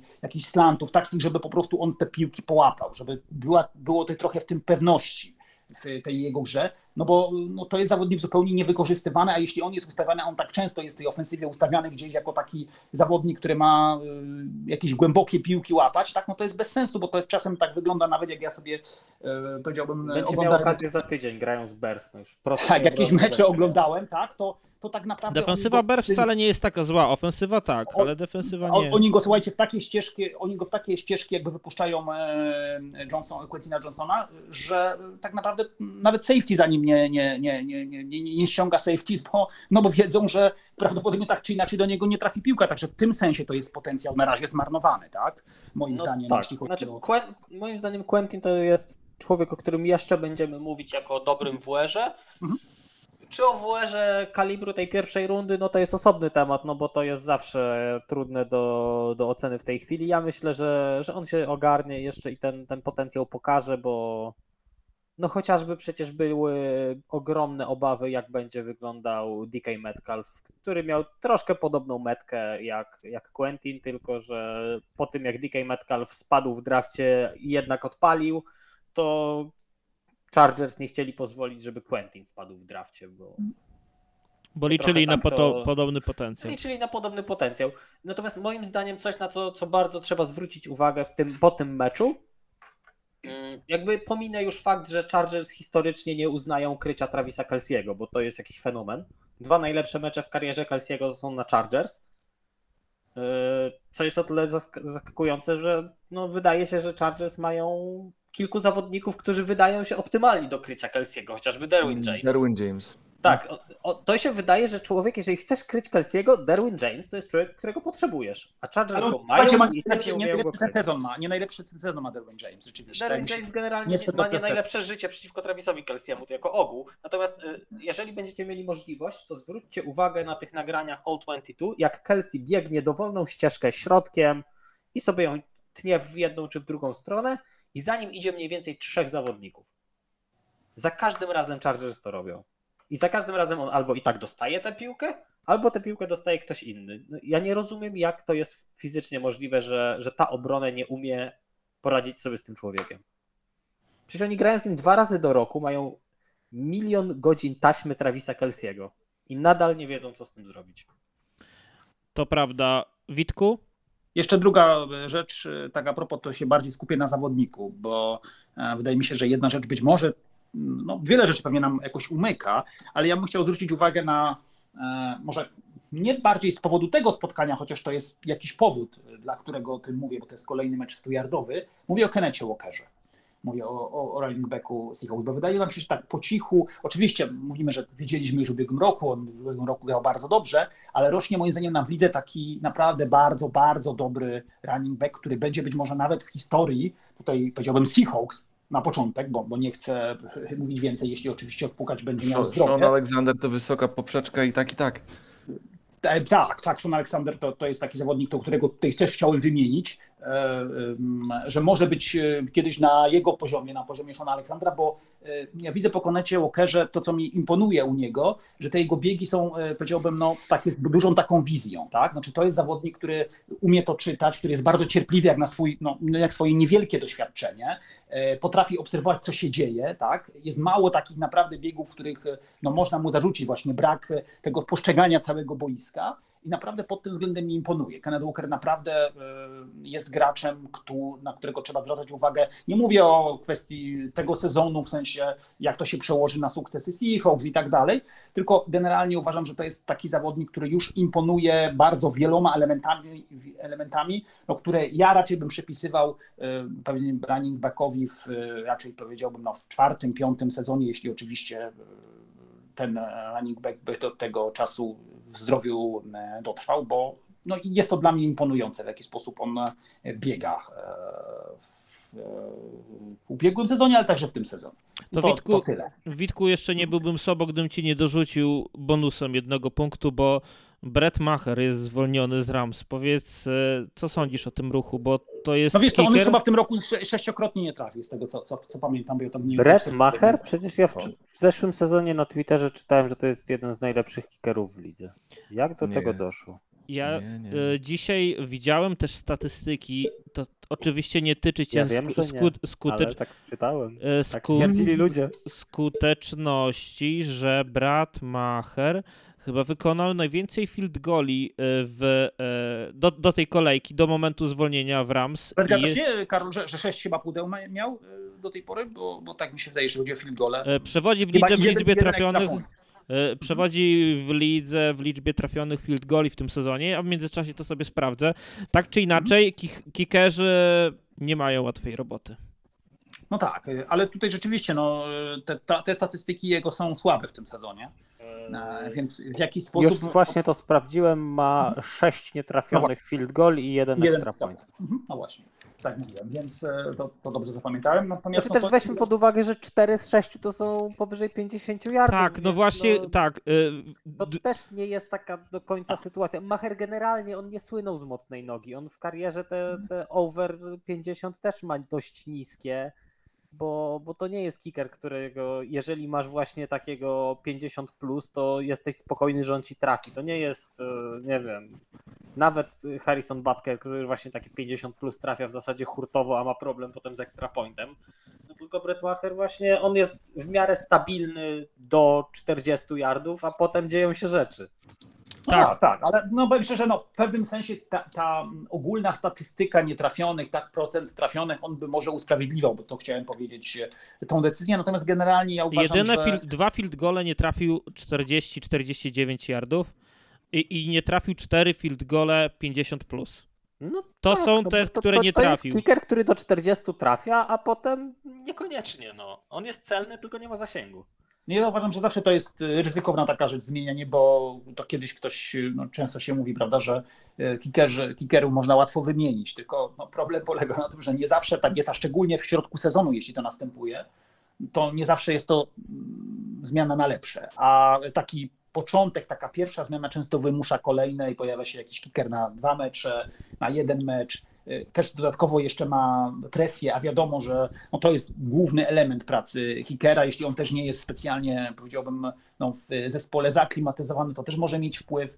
E, No miejmy nadzieję, że, że sobie po prostu e, no, znajdą innego, powiedziałbym, kickera Rams, tak, po tym jak stracili Matageja, prawda, no bo oni stracili go na rzecz Colts, tak. Myślę, że y, Macher bardzo szybko wróci do ligi NFL i bardzo szybko ktoś go y, weźmie, bo po prostu mając kickera, który trafia wszystko do 40 yardów, to mimo wszystko jest to osoba warta zatrudnienia w No lidze to, jest, to, NFL. to jest generalnie solidny kicker, To- no ale to- wiemy, to ja że- że z poproszę- tymi kickerami jest To różnie. ja tak? poproszę przynajmniej dwie drużyny, które byłyby nim zainteresowane na dzisiaj. E, Za chwilę, ale myślę, że na razie mogę Ci oddać głos. E, Powiedz Twoje dwa wspomnienia, a ja sobie tak szybko przejrzę. Dobrze, E, jaki to sobie jest- Przejść w międzyczasie pokopmy trochę kickerów. E, Teoria, temat numer jeden. Dlaczego Josh Allen bulwą jest? Czyli co się wydarzyło w meczu Buffalo Bills z New England Patriots? Wywalił wszystkie kupony albo prawie To wszystkie. jest- to wszystkie. Jest, znaczy, Ktoś, to jeżeli miał na... geniusz Billa, Belli- Be- geniusz Billa Beliczyka po prostu się objawił. Nie, moim zdaniem nie, bo to już, to już nawet nie jest geniusz Billa Beliczyka. To jest po prostu kolejny mecz pod tytułem Josh Allen gra tak dobrze, jakiego ma przeciwnika. Patriots są beznadziejni, więc zagrał beznadziejnie. Być może jeden z najgorszych meczów w karierze Allena. Bo był. Znaczy, jak popatrzymy na suche cyferki, to nie jest tak źle, no bo dramatu nie ma, no bo jest 250 plus yardów, dwa przyłożenia i w ogóle coś tam jeszcze pobiegł, przyłożenie biegowe zdobył, no niby spoko, ale jak popatrzysz na ten mecz, to po pierwsze masz w perspektywie to, że to są beznadziejni Patriots, którzy stracili 34-35 punktów z Saints, którzy nie mają ofensywy, chociażby, a Josh Allen nie jest w stanie im wrzucić więcej niż 25. A mówimy o Joshu Allenie, który no momentami to jest MVP kaliber QB. No więc sorry, no albo, albo jesteś QB kalibru MVP, albo grasz takie mecze jak Josh Allen momentami. Do tego dochodzi oczywiście fakt, że Josh Allen zbiera już całkiem długi filmik z highlightami ze swoich e, flopów i, i zaczyna mieć opinię zawodnika, który lubi sobie przysymulować, co w NFL może niedługo być bardzo nieprzyjemnie odbierane, jak to będzie dalej tak wyglądało. No bo to jednak są, są specyficzni ludzie i, i, i takie przewracanie się nie wpływa najkorzystniej na Twoją opinię. No generalnie myślę, że Buffalo ma jakiś problem i zdecydowanie powinno coś z tym zrobić. Jednym z elementów tego problemu jest to, że Josh Allen w meczach ze słabymi drużynami gra naprawdę słabo, a w meczach z dobrymi drużynami ostatnio gra nieźle, ale bywa różnie, więc ja bym, ja bym się tu zaczął naprawdę martwić na miejscu Buffalo, bo wcale się nie zdziwię, jak mu to AFC odjedzie. I to mimo tego, że mają w tej chwili przyzwoity bilans 4-3. Okej. Kolejna rzecz warta zapamiętania, Znaczy, bo ja chyba jeszcze jesteśmy tutaj, Ja bym zgodni, jeszcze że... tutaj y, dorzucił to, że y, Buffalo jest 4-3, a ma jeszcze naprawdę trudny terminarz przed sobą. Bo tam są Bengals, tam są Eagles, tam są Chiefs, Cowboys, Chargers, rewanż z Dolphins. To naprawdę wcale się nie zdziwię, jak Buffalo do ostatniego, do ostatnich dwóch, trzech meczów będzie drżało o to, czy te playoffy będą. Y, I to jest pierwsza rzecz. Jeżeli nie ma tutaj żadnych y, chęci do dyskusji ze mną, to bardzo się cieszę, że się zgadzamy, że y, Josh Allen zagrał y, da- daremny mecz i Bills byli daremni. E, Drugi mecz, o którym chciałbym powiedzieć, to jest e, co się wydarzyło w Cleveland Browns w meczu z Indianapolis Colts. Bo Cleveland to była najlepsza defensywa tego sezonu. To była defensywa, która w zasadzie nie popełniała błędów, wywierała presję non-stop. I w tym meczu w zasadzie też tak było przez większość czasu a i tak udało im się stracić 38 punktów z Colts z backup QB. I wygrali ten mecz tylko dlatego, że dostali y, dodatkowe życie y, w ostatnich sekundach przy moim zdaniem skandalicznej fladze za DPI. To się zgadzam, że, że, że to, tam ta flaga była. Ta, ta, piłka, Słaba, ta słaba. piłka nie wiem, czy była do złapania dla kibiców w pierwszym rzędzie trybun.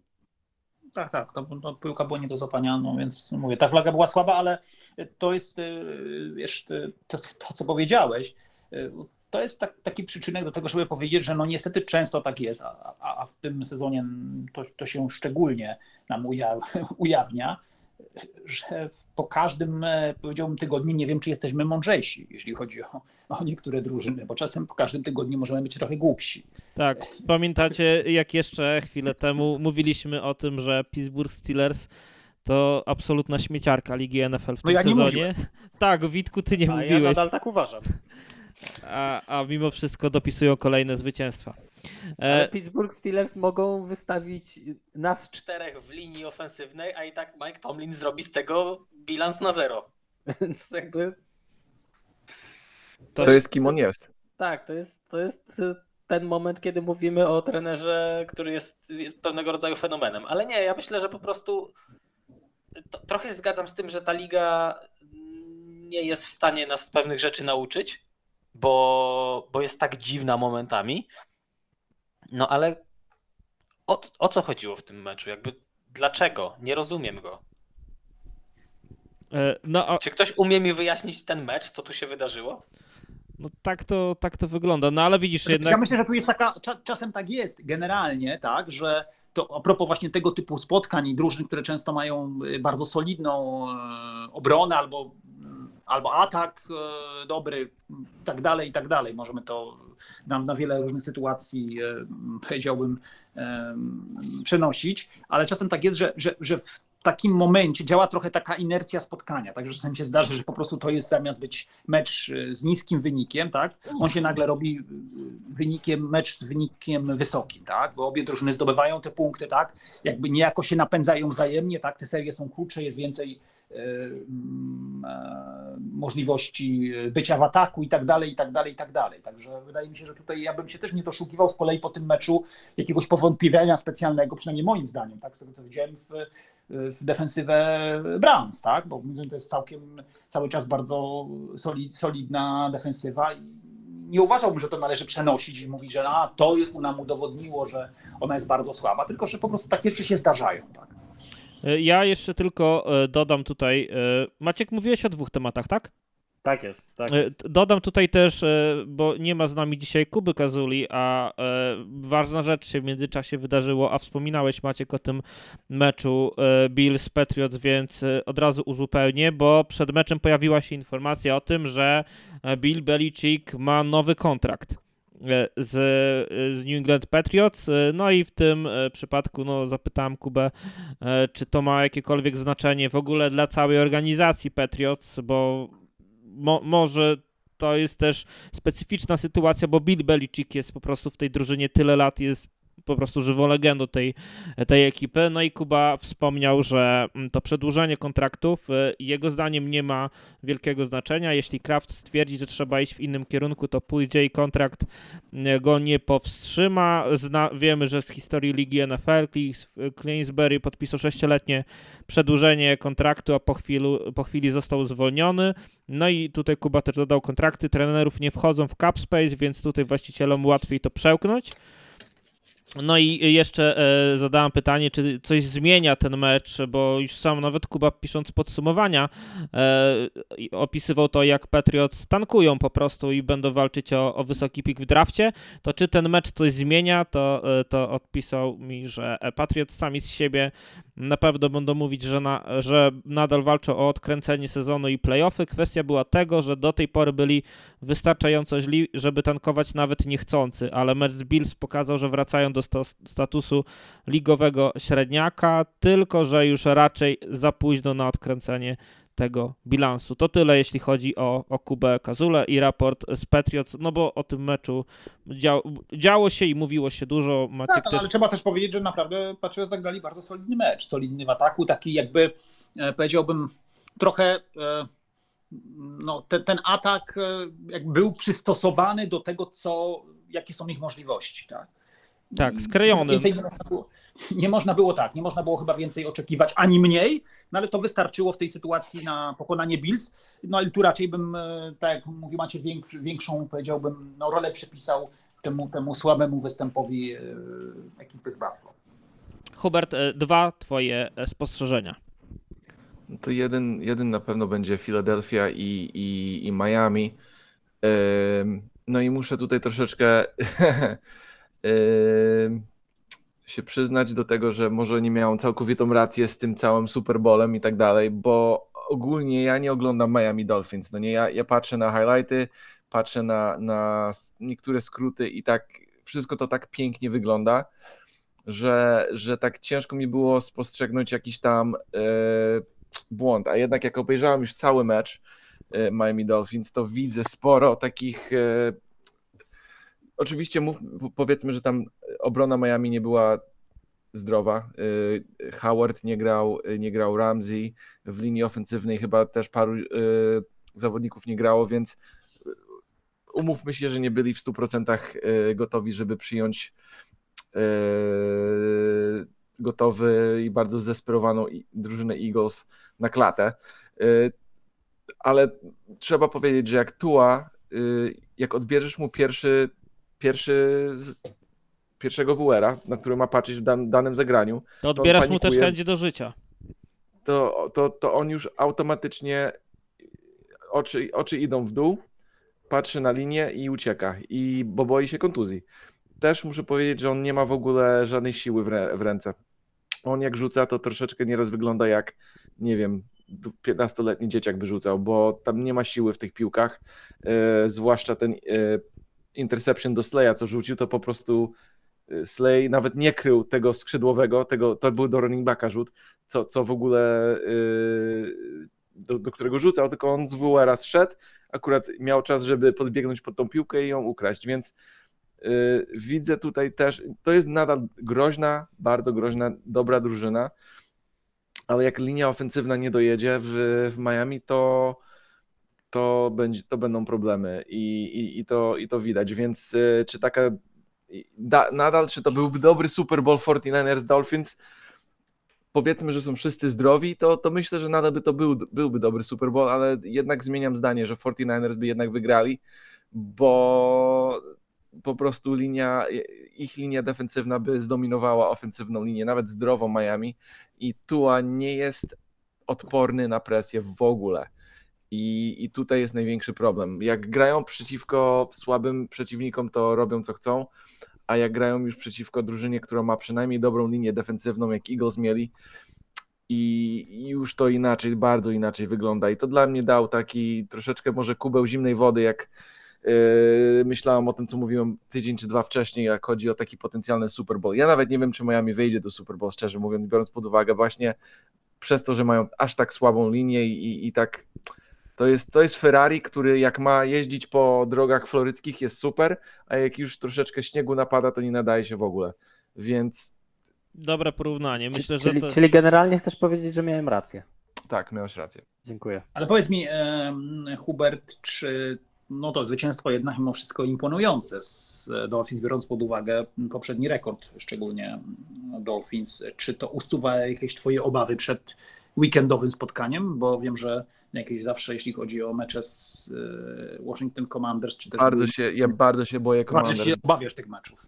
Obawiam się, bo to jest w dywizji i jak, jakimś dziwnym trafem y, oni zawsze z nami grają ostro. Ja, ja myślę, że e, Witek będziesz miał do komentowania mega fajny mecz, bo ten mecz pierwszy w Filadelfii prawie Commanders wygrali i to był bardzo zacięta, bardzo zacięta walka to była i, i, i myślę, że jeszcze to jest bardziej wkurzona i zdeterminowana drużyna Washington, która będzie szczególnie teraz brała pod uwagę ochronienia Howella, który nie, na pewno nie przyjmie tyle samo saków, co przyjął przeciwko Giants, Nie, przyjmie więcej. a nie, nie przyjmie. Ja myślę, że ja myślę, nie, że no zagra lepiej. 9 to pewnie nie, ale myślę, że będzie znowu. 4, 4 Ja czy się, 3 spodziewam, będzie. ja, się spodziewam, ja się spodziewam też close games. Na, close, close Tak. game.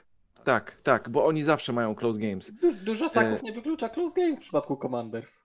To jest niezła drużyna, tylko oddaje dużo saków.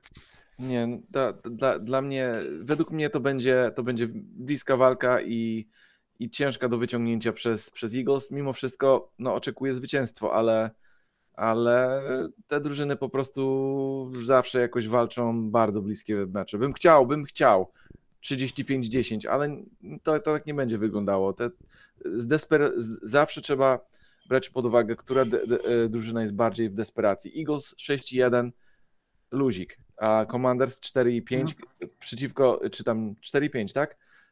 Czy 3 i 3 i 4, chyba 3 i 4. I, I oni są wkurzeni, bo powinni wygrać Giants. Giants im dali tyle, tyle szans do wygrania.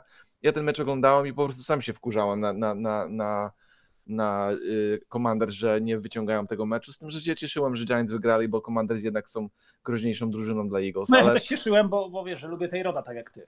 ja bardzo lubię te, te, te, Tyrod Taylor. W mojej, on takie piękne piłki dalekie, dalekie rzuca. On, on, on jest fajny Tyrod zawodnik. Taylor jest lepszym QB niż yy, Daniel Jones? 100%. Daniel Jones. To 100%. jest jakby, to nie ulega wątpliwości, jak się okazało. W ogóle widziałem bardzo dobrą statystykę big playów. Tyrod Taylor w tych swoich meczach, które zagrał, już ma chyba o jednego big playa mniej niż e, Daniel Jones. No To, tak, o, ale to, to o czymś świadczy, ale Tak. ja myślę, że e, to, że Eagles wygrali mnie jakoś strasznie nie dziwi, bo ja chciałem zwrócić uwagę na coś trochę innego po stronie Miami. Jak patrzysz na bilans Miami, to najlepszą drużyną, z najlepszym bilansem, z jaką oni wygrali, to są LA Chargers w pierwszym tygodniu, gdzie wygrali dwoma punktami. Tak, jeszcze zdrowymi w sensie to sporo mówi. To, to, to Pokonali sporo po drodze New England Patriots, którzy wiemy, jacy są w tym sezonie. Pokonali Denver Broncos, którzy wiemy, jacy są w tym sezonie, w tym absurdalnym meczu, gdzie natrzaskali 70 punktów. Pokonali New York Giants i pokonali Carolina Panthers. Zagrali dwa mecze z poważnymi drużynami, z Buffalo Bills i z, New, i z Philadelphia Eagles. Oba te mecze przegrali. No i Chain robił im też świetną robotę. Tak, Brak tego zawodnika brak, jest. Brak Echaina na pewno jest odczuwalny, to, oczywisty, to oczywista sprawa. Mm, tak, tak, ale Moim Eagles też mają sporo najlepszą pokaże- obronę na e, Moim zdaniem sporo pokaże następny mecz z Patriots i bardzo dużo pokaże mecz z Chiefs w Niemczech. Ten mecz mam wrażenie, że może być trochę y, troszkę inny, no bo to jednak jest mecz na wyjeździe bardzo dużym dla obu drużyn, więc tutaj poza samymi umiejętnościami jeszcze chociażby dojdzie to rozplanowanie wyjazdów, o czym rozmawialiśmy wcześniej w przypadku tych meczów e, londyńskich. Jestem bardzo ciekaw, jak ten mecz będzie wyglądał. E, Natomiast myślę, że te, właśnie te dwa mecze przed bye weekiem dla Miami są bardzo istotne. No bo jeżeli pójdą tym, tą logiką, którą idziemy teraz, no to pokonają Patriots, przegrają z Chiefs, tak? No bo pokonają słabą drużynę, przegrają z dobrą drużyną. No tylko czy Miami chce być drużyną, która bije leszczy, a potem przychodzi ktoś groźniejszy, to, to chowa uszy po sobie i, i, i nie, ja to spoko, spoko, przyjmiemy te 40 punktów od Buffalo, jesteśmy mili, sympatyczni, idziemy sobie do naszej piaskownicy, y, wejdziemy do playoffów i nic więcej. No, no moim zdaniem Miami powinno walczyć o coś więcej z tym, co ma i, i jeżeli nie wygrają tych dwóch meczów teraz, czy na przykład właśnie przegrają z Chiefs, to, to może to być dla nich pewien problem, bo o ile po bye weeku mają powiedzmy, że względny spokój, no bo tam są Raiders, Jets, no ci Commanders, którzy na pewno będą niewygodni, ale raczej, raczej słabsi, Titans, rewanż z Jets, w ogóle dwa mecze z Jets mogą być bardzo ciekawe. O tyle sama końcówka sezonu, która może decydować o rozstawieniu w playoffach, no bo raczej chyba wszyscy zakładamy, że Miami do tych playoffów wejdzie, no bo to musiałoby się katastrofa wydarzyć, żeby nie weszli, no to mają na koniec Cowboys, Ravens, Bills. I absolutnie nie zdziwi mnie, jak na koniec sezonu te wszystkie trzy mecze przegrają i na przykład spadną z rozstawienia do wildcardu. No, a dla nich rozstawienie ma no, też pod innym względem znaczenie, a propos pogody, prawda? Również. Dla nich tak. Tak. No, Miami to jest jedna z tych drużyn, dla których to rozstawienie może być istotne, bo będzie różnicą, czy zagrasz mecz w playoffach w Miami, czy zagrasz mecz w playoffach w Buffalo na przykład. Tak. Że powie... y, do, do, dobre myśli oczywiście, i, ale mie, mieli dobry mecz w Buffalo z y, Skyler Thompsonem, gdzie prawie wy, wy, wyciągnęli y, mecz rozgrywkowy w Buffalo. Pamiętacie? Rok temu chyba Tak, to było? No tak, no. To, ale ogólnie pogoda, to, to, to jest tak jak mówiłem, Ferrari, który nie jeździ po, po błocie, więc y, no, to, z- Ja jestem, się. ja jestem bardzo ciekaw tego, co Miami pokaże, no bo póki co ten, e, ten trend, który u nich widać, jest niepokojący. Bo zdecydowanie mówimy o tym, że jeżeli jest dobra drużyna, to oni sobie przede wszystkim w obronie nie radzą. Bo zdominować w obronie Denver Broncos czy Carolina Panthers to jest żaden wyczyn. Ale wyjść i dostać taki łomot jak z Buffalo Bills, no to już gorzej wygląda. Z Chargers też stracili ponad 30 punktów. Ja bym się na miejscu e, kibiców Miami zaczął faktycznie stresować, jeżeli, jeżeli wpadnie ta porażka z Chiefs, po drodze jeszcze jacyś właśnie trudni Commanders, czy któryś z meczów z Jets, no to, to ta końcówka może być dla nich naprawdę drogą przez mękę, bo, bo póki co ta drużyna wygląda jakby miała problem z graniem z mocnymi przeciwnikami i tyle. Okej, No to Hubert, drugie? Mecz, co, druga, druga rzecz, co zauważyłem jest, no 49ers, tak? Tydzień temu wtopili no, bliski mecz z Cleveland, ale Cleveland to jest ciężki przeciwnik. Powiedzmy, że no, ta obrona jest, jest silna i, i Cleveland ty, ty, troszeczkę przypomina może Jets pod tym względem, że dobra gra biegowa, dobra obrona i quarterback jak gra to, jak backup gra to trochę jak Zach Wilson gra, więc te drużyny są podobne, ale te drużyny są ciężkie, z którymi sobie poradzić. Ale jak po, ja, ja byłem tak pewny, że 49ers rozwalą Minnes- Minnesotę, yy, a szczególnie, że Jeff, Jefferson nie gra. Ja prawie tego meczu nie włączyłem. Włączyłem tak o, po prostu. I patrzę na początku 7-0 dla, dla Minnesoty. Patrzę i, i tutaj ja myślę, a zaraz ich dogonią, nie, 10 10-0. Potem było 10-7, potem ten chwyt 17-7. I tak kurczę, myślę, co się tutaj dzieje. Jakbyś mi powiedział na początku tego meczu, że yy, czy sezonu, czy jakkolwiek, że Jefferson nie zagra, będzie tylko Cousins yy, i TJ Hawkinson, a 49ers będą mieli Kittela, Brando, Brandona Ayuka i, i Christiana McCaffrey'ego, to ja ci powiem, że no to 49ers ich rozwalą. A tutaj widać jednak troszeczkę może jakieś wady w, w San Francisco, że jak Brock Purdy musi gonić, to ma yy, chorobę Jimmy Garoppolo. Znaczy tak, bo to wiesz, bo to, jest, bo to jest też bardzo ciekawe, bo zaczynamy obserwować nie tylko w trakcie, jak sezon się rozwija, bardzo różne sytuacje, tak? Także, że nie wszystkie drużyny już zawsze grają z góry, tak jak to mówisz, czy nie zawsze grają prowadząc, tak? Czasem zaczynają grać e, przegrywając i wtedy po prostu mamy okazję obserwować kolejne mm, odsłony. Fazy, Jak, tak. jak, on- tak, jak, jak te drużyny się w takich sytuacjach e, mm, zachowują, ale ja myślę, że to też może być pewien element y, tego, co wspomniałeś wcześniej, ten wynik tego spotkania, trochę desperacji, tak? Bo i kwestia tego, że tak naprawdę dla Vikings to był mecz no, uratowanie ewentualnie sezonu. E, I, I to by może był ten element też, y, który gdzieś zdecydował, tak? Może podświadomie, bo to nie są rzeczy oczywiście, które przed meczem e, mówimy sobie w szatni, tak? Że my nie musimy tego meczu wygrać, ale no, takie rzeczy gdzieś podświadomości są, więc e, na pewno tutaj zdeterminowani byli zdecydowanie bardziej Vikings. Poza tym, e, no, pamiętajmy, no, Vikings prawie wszystkie mecze to są te mecze jednego posiadania, więc e, no, gdzieś to też się musiało w drugą stronę obrócić. A to nie była też drużyna, moim zdaniem, przed tą mm, kolejką na taki bilans, jaki miała. W sensie, że, że na tak słaby bilans, jaki miała. Tak? Ja, ja kojarzę mecz, co mieli przeciwko Eagles i mimo to, że to wyglądało trochę bliżej niż powinno być, on, Eagles, Eagles z nimi robili co chcieli, więc ja, ja, mam, ja mam zdaniem Vikings w tym roku troszeczkę takie osłabione. To jest osłabiona drużyna od rok temu, gdzie ledwo wygrywała te bliskie mecze, a teraz po prostu przegrywa. I oni z taką silną drużyną jak 49ers, to nawet w domu powinni przegrać 35, 21, coś takiego. A tutaj jednak szok. I, i no, ma, na pewno masz rację, Witek. Du, dużo tego, tych rzeczy, co powiedziałeś, wchodzą w grę. No ale mimo wszystko, y, w siódmym tygodniu to raczej nie powinno wchodzić w grę w mojej ocenie. Tutaj te drużyny, a szczególnie w San Francisco, walczą o, o home field advantage. W tej chwili walczą z Eagles, Cowboys, Lions. Yy, I, I taka porażka, gdzie to raczej powinien być łatwy mecz do wygrania, nie powinna mieć miejsca. To powinno być odhaczenie, ok, ten mecz wygramy. Jak zaczyna się sezon, ok, w Minnesocie, a ten mecz wygramy. Jak ja, jak ja bawię się w tą grę na początek każdego sezo- sezonu, win-loss, win-loss, win-loss, jak patrzę na, na kalendarz drużyny, no to tutaj San Francisco kibice spokojnie powinni zaznaczyć win, a jednak niespodzianka. Yy, No i to było troszeczkę dla mnie, biorąc pod uwagę jeszcze, że przegrali mecz wcześniej. Jakby tydzień, jakby to był jedyny mecz, co przegrali w tym sezonie. Taka porażka, to ja bym to zrozumiał, ale przegrali tydzień wcześniej. Przegrali do Cleveland. I mają, i mają e, Nie- wcale nie taki łatwy mecz za tydzień.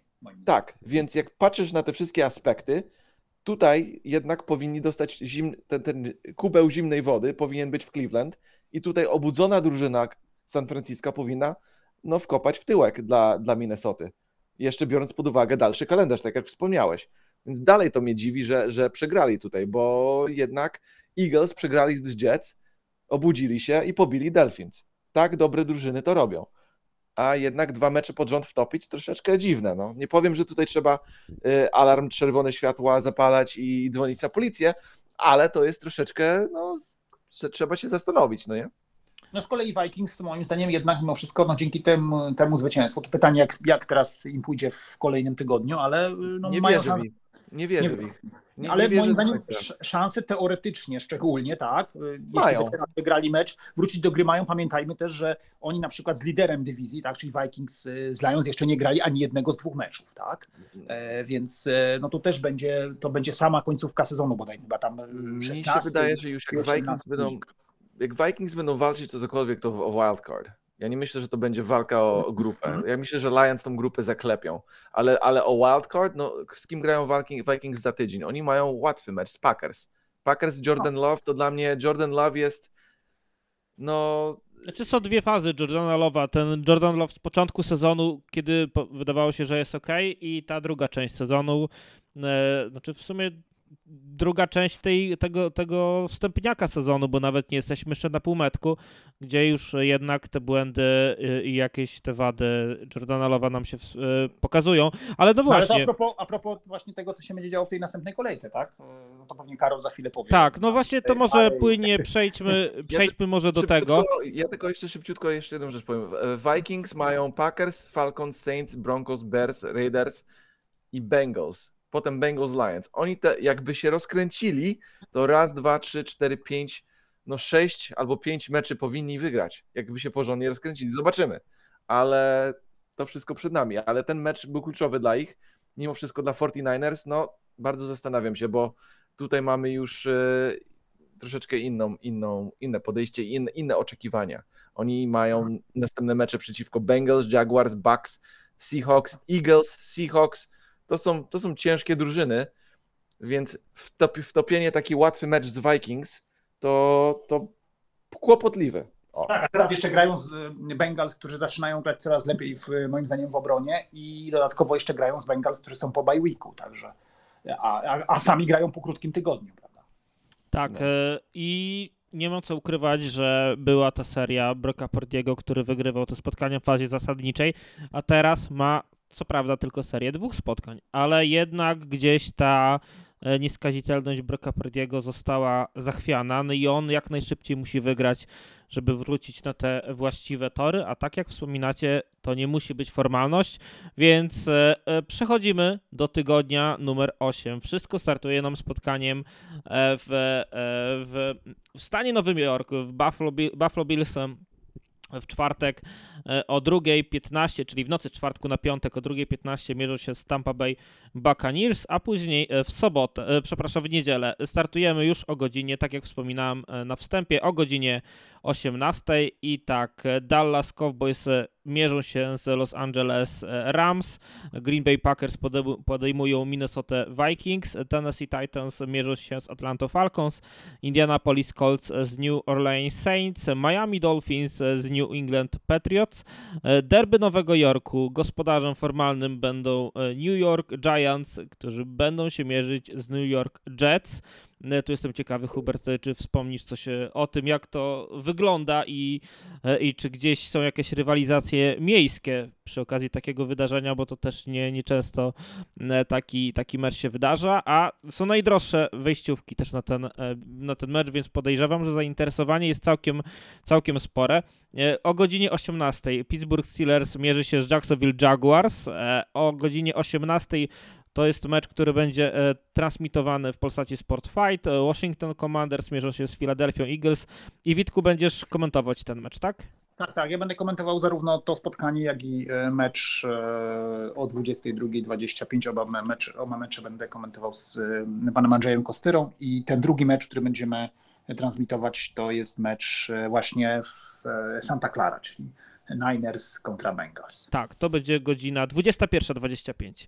E, warto... O, dobrze mnie skorygowałeś. Tak, 21.25 w tym tygodniu wyjątkowo, a te pierwsze mecze o 18. Tak, tak jest. To z racji tego, o czym mówiliśmy, tego, że my zmieniamy czas z soboty na niedzielę, a w Stanach dopiero czas będzie zmieniany za tydzień, z następnej soboty na następną niedzielę. Dokładnie tak. Ostatnim e, spotkaniem o godzinie 18 jest mecz Carolina Panthers z Houston Texans, a więc pojedynek jedynki i dwójki e, draftu 2023. E, o godzinie 21.05 Seattle Seahawks mierzą się z Cleveland Browns. O godzinie 21.25 Denver Broncos z Kansas City Chiefs oraz Arizona Cardinals podejmuje Baltimore Ravens. Tak jak Witek wspominał, tym ostatnim spotkaniem o godzinie 21.25 jest starcie San Francisco 49ers Cincinnati Bengals. W Sunday Night Football mamy starcie elitarne. Yy, jak doskonale wiecie, najtańsze zwykle wyjściówki są na mecze Chargers i są zwykle pustki, a oni jeszcze grają z Chicago Bears. Yy, hmm. No, nie jest to, co to... się w ogóle dzieje na, to, co się dzieje na SoFi Stadium, to ja współczuję zarówno Chargers, jak i Rams. Na przykład teraz to się działo, nie wiem, czy widzieliście. Oni są na wiecznym wyjeździe. tak, tak, tak. No to, co się troszkę teraz działo z tym, w tym meczu z, ze Steelers, no to naprawdę było coś takiego, powiedziałbym, no, już, już bardzo, bardzo uderzającego, no bo takie wrażenie się nakłada z tygodnia na tydzień. Tak, tak no jeszcze spotkanie z Raiders to można zrozumieć, bo mimo wszystko e, Raiders mieli tam swoją E, siedzibę e, w Los Angeles, więc... A, a, a z Pittsburgha jednak jest kawałek. Jest, tak, jest kawałek, to troszeczkę to inaczej wygląda. Więc tak, Sunday Night Football, godzina pierwsza 20, Los Angeles Chargers kontra e, Chicago Bears i w Monday Night Football Detroit Lions zmierzą się z Las Vegas Raiders na Ford Field i tu też godzina pierwsza 15. Okej, okay, dobra, to Hubert, e, jedźmy z, tym, z tymi derbami Nowego Jorku i, mhm. i później e, wskażesz jeszcze kolejne spotkanie, które ciebie też e, interesuje, ale właśnie, Dobrze. Nowy Jork. Nowy Jork. Jak chodzi o te derby Nowego Jorku, to wam powiem, że absolutnie nic o tym się słyszy, od kiedy Rex Ryan odszedł od, yy, od Jets. Jak Rex Ryan był trenerem Jets, to on z tego coś robił, nawet w preseasonie. E, zawsze mówił, że walczymy o Nowy Jork i tak dalej i to jakby lokalna media e, kupowała e, i czytało się na, na okładkach czy tam na, na, na tylnej stronie gazet różnych, że tutaj coś, mimo wszystko to coś znaczy, no nie? W tej chwili, no i też zależy, od dawna te drużyny nie miały w tym meczu też jakichś fenomenalnych szans. Jets mają, ale, ale Giants to wygrali ten jeden mecz, więc jest zainteresowanie. Teraz mają balans 2,5 i walczą o, o, o, o życie tak naprawdę, więc będą Giants kibice i będą tam wariować. A, a Jets mają jednak lepsze szanse i, i mają mecz, który powinni wygrać z Giants, bo nie ukrywajmy, że Jets jest o wiele lepsza drużyna od Giants, więc tutaj zainteresowanie będzie, ale w mojej ocenie napędzał tę rywalizację najbardziej właśnie y, Rex Ryan, jak był te, trenerem Jets, bo on był, on, on był no, taki wygadany, troszeczkę taki kontrowersyjny da, daczko i, i taki nie, ba, nie, nie, nie, nie, za bardzo filtrował, co mówi do medii. I przez to to robiło te mecze bardziej interesujące i, i kibice się w to wkręcali bardziej i tak dalej. Ale no, to jest mecz akurat, który nie ma takich y, może headline'ów, ale coś znaczy, tak? Bo Jets walczą o playoffy. Zach Wilson, czy się jakoś tam rozwinie, czy nie, czy to dalej będzie wyglądało tak, jak wygląda. Jets powinien ten mecz wygrać, a Giants walczą o swoje życie w, w ogóle w, w, sezonie. Więc bardzo, bardzo ważny mecz dla Giants i Jets, więc powinny być mega emocje i, i, i będzie coś, będzie ciekawe do oglądania. Więc pod tym względem tak. A jak chodzi o media i tak dalej, to tak średnio bym powiedział, że to jest yy, u nas jakby obgadywane, bo tylko jak chodzi o bilans tych drużyn, no nie, to, to tak są przeciętni do złych, no nie, to, to, to chodzi o Giants tak naprawdę, że nie są dobrzy. Jakby by, byli troszeczkę lepsi, to by było jeszcze bardziej ciekawie, ale, ale mimo wszystko powinno być fajnie. E, no i kolejny mecz to dla mnie Cowboys Rams, bo ten atak Rams jest fajny, Cooper Cup jest super, Puła na Kuła, no normalnie puka na Kuła, to normalnie jeden z najlepszych e, zawodników w tym, w tym sezonie i po prostu bardzo lubię patrzeć jak Cowboys się pocą i, i starają się cokolwiek ogarnąć, bo Eagles jednak ich e, no, przegonili i, i zobaczymy, i zobaczymy, jak, jak będą sobie radzić z drużyną, którą ja uważam jest bardzo niewygodna dla, dla, dla, dla drużyn, bo, bo mimo to, że, że tam sporo zawodników odszedło, y, Ramsey i paru innych, to, to Rams i ich pomysł, i McVay, te, ten pomysł na atak jest bardzo, bardzo niebezpieczny. No i bardzo będę chciał obejrzeć, jak wygląda ten taki gra w szachy, jak chodzi o, o Dan Quinna i Sean McVeya. Więc i oczywiście mam nadzieję, że dziecko jemu się urodzi przed meczem albo po, bo nie chcę, żeby McVeigh uciekał i, i nie trenował. Ale yy, no, liczymy na to, że będzie to bardzo, bardzo bliski mecz i ciekawy. I, no, i zawsze, zawsze lubię oglądać, jak, jak takie dwie drużyny, co, co mają tak jakby mocne strony, czyli obrona Cowboys i atak Rams się stykają i patrzę, kto tutaj rozkrę rozkręci kogo. Yy, no i to, to są dwa moje, moje dwo, dwa mecze, co tak jakby, no jestem ciekawy. Maciek? No to tak, to jest, to jest generalnie fajny tydzień, bo, bo to jest rzadki tydzień w środku sezonu, gdzie nie ma bajwików, więc jest co oglądać. Jednym z tych meczów, które może trochę e, nietypowo, ale bardzo mnie interesują, to jest mecz, o którym wcześniej rozmawiałem troszeczkę, czyli Miami Dolphins New England Patriots, bo Patriots wyglądali przeciwko Bills bardzo dobrze. Jestem ciekaw, na ile oni faktycznie będą wracać do bycia kompetentną drużyną, takim trochę średniakiem, który może, e, może przeszkadzać i może psuć e, innym drużynom trochę, e, trochę życia, tak jak zepsuli chociażby Bills, a na ile to był bardziej wypadek przy pracy, fatalna postawa Bills i, i Pats nadal będą, będą słabi i Dolphins się po nich przejadą. Bardzo jestem ciekaw tego meczu. Mm, no a drugi mecz to jest. Tu już mam trochę większy problem, bo, bo jest kilka meczów, które są fajne, ale, ale nic szczególnego, chociażby Buccaneers Bills to jest taki całkiem ciekawy mecz. Raiders Lions może być zaskakująco dobrym widowiskiem. No ale myślę, że pójdę w takie troszkę bardziej klasyczne kanony tutaj ciekawych meczów, czyli, czyli e, LA Rams kontra Dallas Cowboys. Ja wiem, że Hubert o tym mówił, ale ale to jest z tych wszystkich meczów, które tu mamy, to, to jest jeden z tych niewielu, o których możemy mówić, że, że będzie, a przynajmniej powinien być jakiś mocniej emocjonujący, mocniej ważący na czymkolwiek, bo Rams są mimo wszystko w dość ciężkiej sytuacji. Wyglądają jak dobra drużyna walcząca o playoffy, ale bilans mają zdecydowanie niesprzyjający temu wszystkiemu. Więc no, to jest może, może nie tyle ostatnia chwila dla nich, co, co jeden z ostatnich momentów, kiedy, kiedy jeszcze mogą się oderwać od tego, tego średniego bilansu i myślę, że to jest to jest po prostu dla nich ten moment, gdzie, gdzie muszą coś zrobić, bo jak nie, to będzie za późno. Tak. Okej, okej. Witku?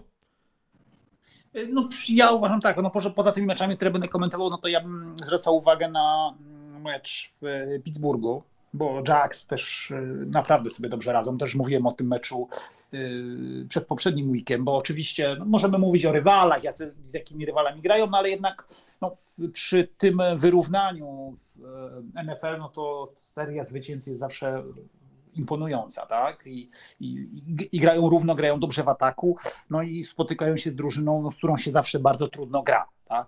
Więc e, wydaje mi się, że to jeśli chodzi o taki close game i takie trochę, e, powiedziałbym, to też e, no, e, pojedynek obu szkoleniowców, prawda? Mm, bo i tak Peterson i kontra Mike Tomlin, no taka rzecz się na pewno będzie przyjemnie oglądało.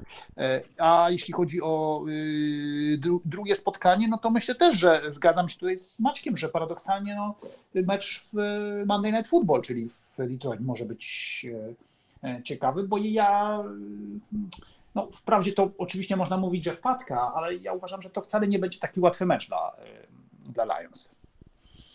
No zobaczymy, jak to będzie wyglądać. Ja ze swojej strony jeszcze oprócz tych spotkań, o których mówiliście, to, e, to chciałbym zobaczyć też mecz Seattle Seahawks Cleveland Browns, bo to też spotkania ekip, które mają całkiem fajne, fajne momenty teraz i paradoksalnie Cleveland Browns grają lepiej, jak nie mają Deshona Watsona.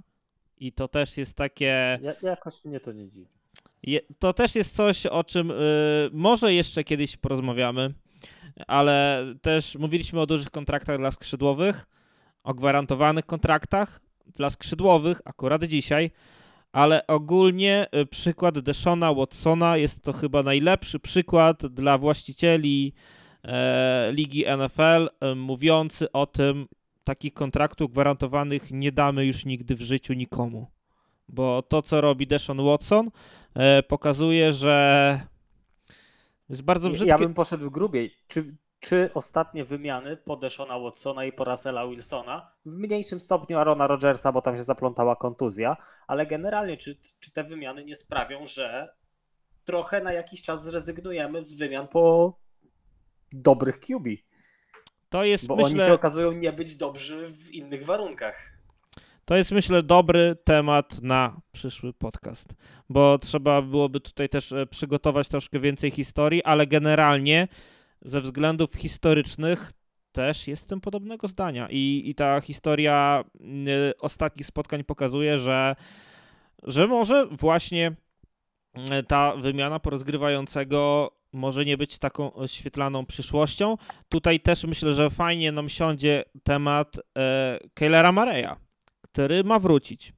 Ale czy wróci w barwach Arizony Cardinals, czy w jakiejś innej drużynie, e, tego, tego się już dowiemy. Może do czasu przyszłego podcastu zostanie na przykład wymieniony, a może po prostu e, wróci po prostu grając w barwach Arizony Cardinals, chociaż ta ma teraz bardzo słaby bilans, no i pewnie wszystko wskazuje na to, że będzie celować w rozgrywającego w drafcie. E, więc mając i Kailera, mając i potencjalnie pierwszy pik w drafcie albo pierwsze dwa, pierwszy, drugi lub drugi pik w drafcie, też wydaje się, że ktoś mógłby sięgnąć po Kaylera Mareya i dać jakąś pierwszą czy, czy dwie pierwsze rundy. Jakikolwiek GM da dzisiaj za Kaylera Mareya pierwszą rundę, to domagam się zwolnienia go z NFL w trybie natychmiastowym i zawieszenia. I zakaz powrotu. Zakaz prawa do zabronienie prawa do wykonywania zawodu na następny milion lat. No nie, no szanujmy się. Okej, okay, e, tak więc e, mówię, to jest, to jest dobry temat na przyszły podcast. Może też już nam się wyjaśni, co, co będzie z tymi rozgrywającymi, bo tutaj też padł temat, chyba ty Maciek o tym wspominałeś przy okazji jednego z podcastów, wymiany Kirka Kazinsa, więc e, wiem, że raczej to się teraz nie wydarzy, bo zagrał fajnie i Minnesota walczy jeszcze o playoffy, ale generalnie jest to temat, który jest warty rozważenia w przyszłym podcaście. Natomiast dzisiaj mówimy już wam bardzo, bardzo, bardzo serdecznie serdecznie e, do usłyszenia, do następnego podcastu. Dziękujemy, że byliście z nami. Dziękujemy naszym 21 patronom za ogromne wsparcie, w szczególności, w szczególności Maćkowi Krzywdzie oraz Przemysławowi Nowakowi, którzy wspierają nas w najwyższym progu wsparcia na profilu Patronite, naszemu sponsorowi technicznemu Ojciec Okienko i przypominamy, że jeśli chcielibyście dołożyć cegiełkę do rozwoju NFL Polska i nas wesprzeć w sezonie 2023-2024, to pamiętajcie, że można to już zrobić od kwoty 7 zł. Zachęcamy do tej cegiełki, a szczegóły przedstawimy w opisie podcastu i w komentarzach e, pod podcastem też e, sprzedam wam trochę kuchni. E, e, słuchaliśmy się też w wasze głosy z zeszłego tygodnia. E, wiemy, że był, był, był to ost- ostatni podcast, był trochę podcastem wyjazdowym i ta jakość odbiegała od normy. Natomiast dzisiaj też próbujemy nowe programy też i ja dzisiaj trochę bardziej pracuję niż zwykle na, na różnych sprzętach, więc mam nadzieję, że ta jakość podcastu też będzie odczuwalna, ale bardzo byśmy byli wdzięczni za feedback, czy Waszej strony wygląda to lepiej. A za dzisiaj do usłyszenia, mówi Wam już skład Maciej Zając, Dzięki wielkie. Hubert Gawroński, Broncos Country, let's ride. Witold Cebulewski, Dziękuję bardzo. a ja nazywam się Karol Potaś. Trzymajcie się do, i do usłyszenia. Pamiętajcie, w niedzielę o godzinie 18 startuje Liga NFL. Cześć!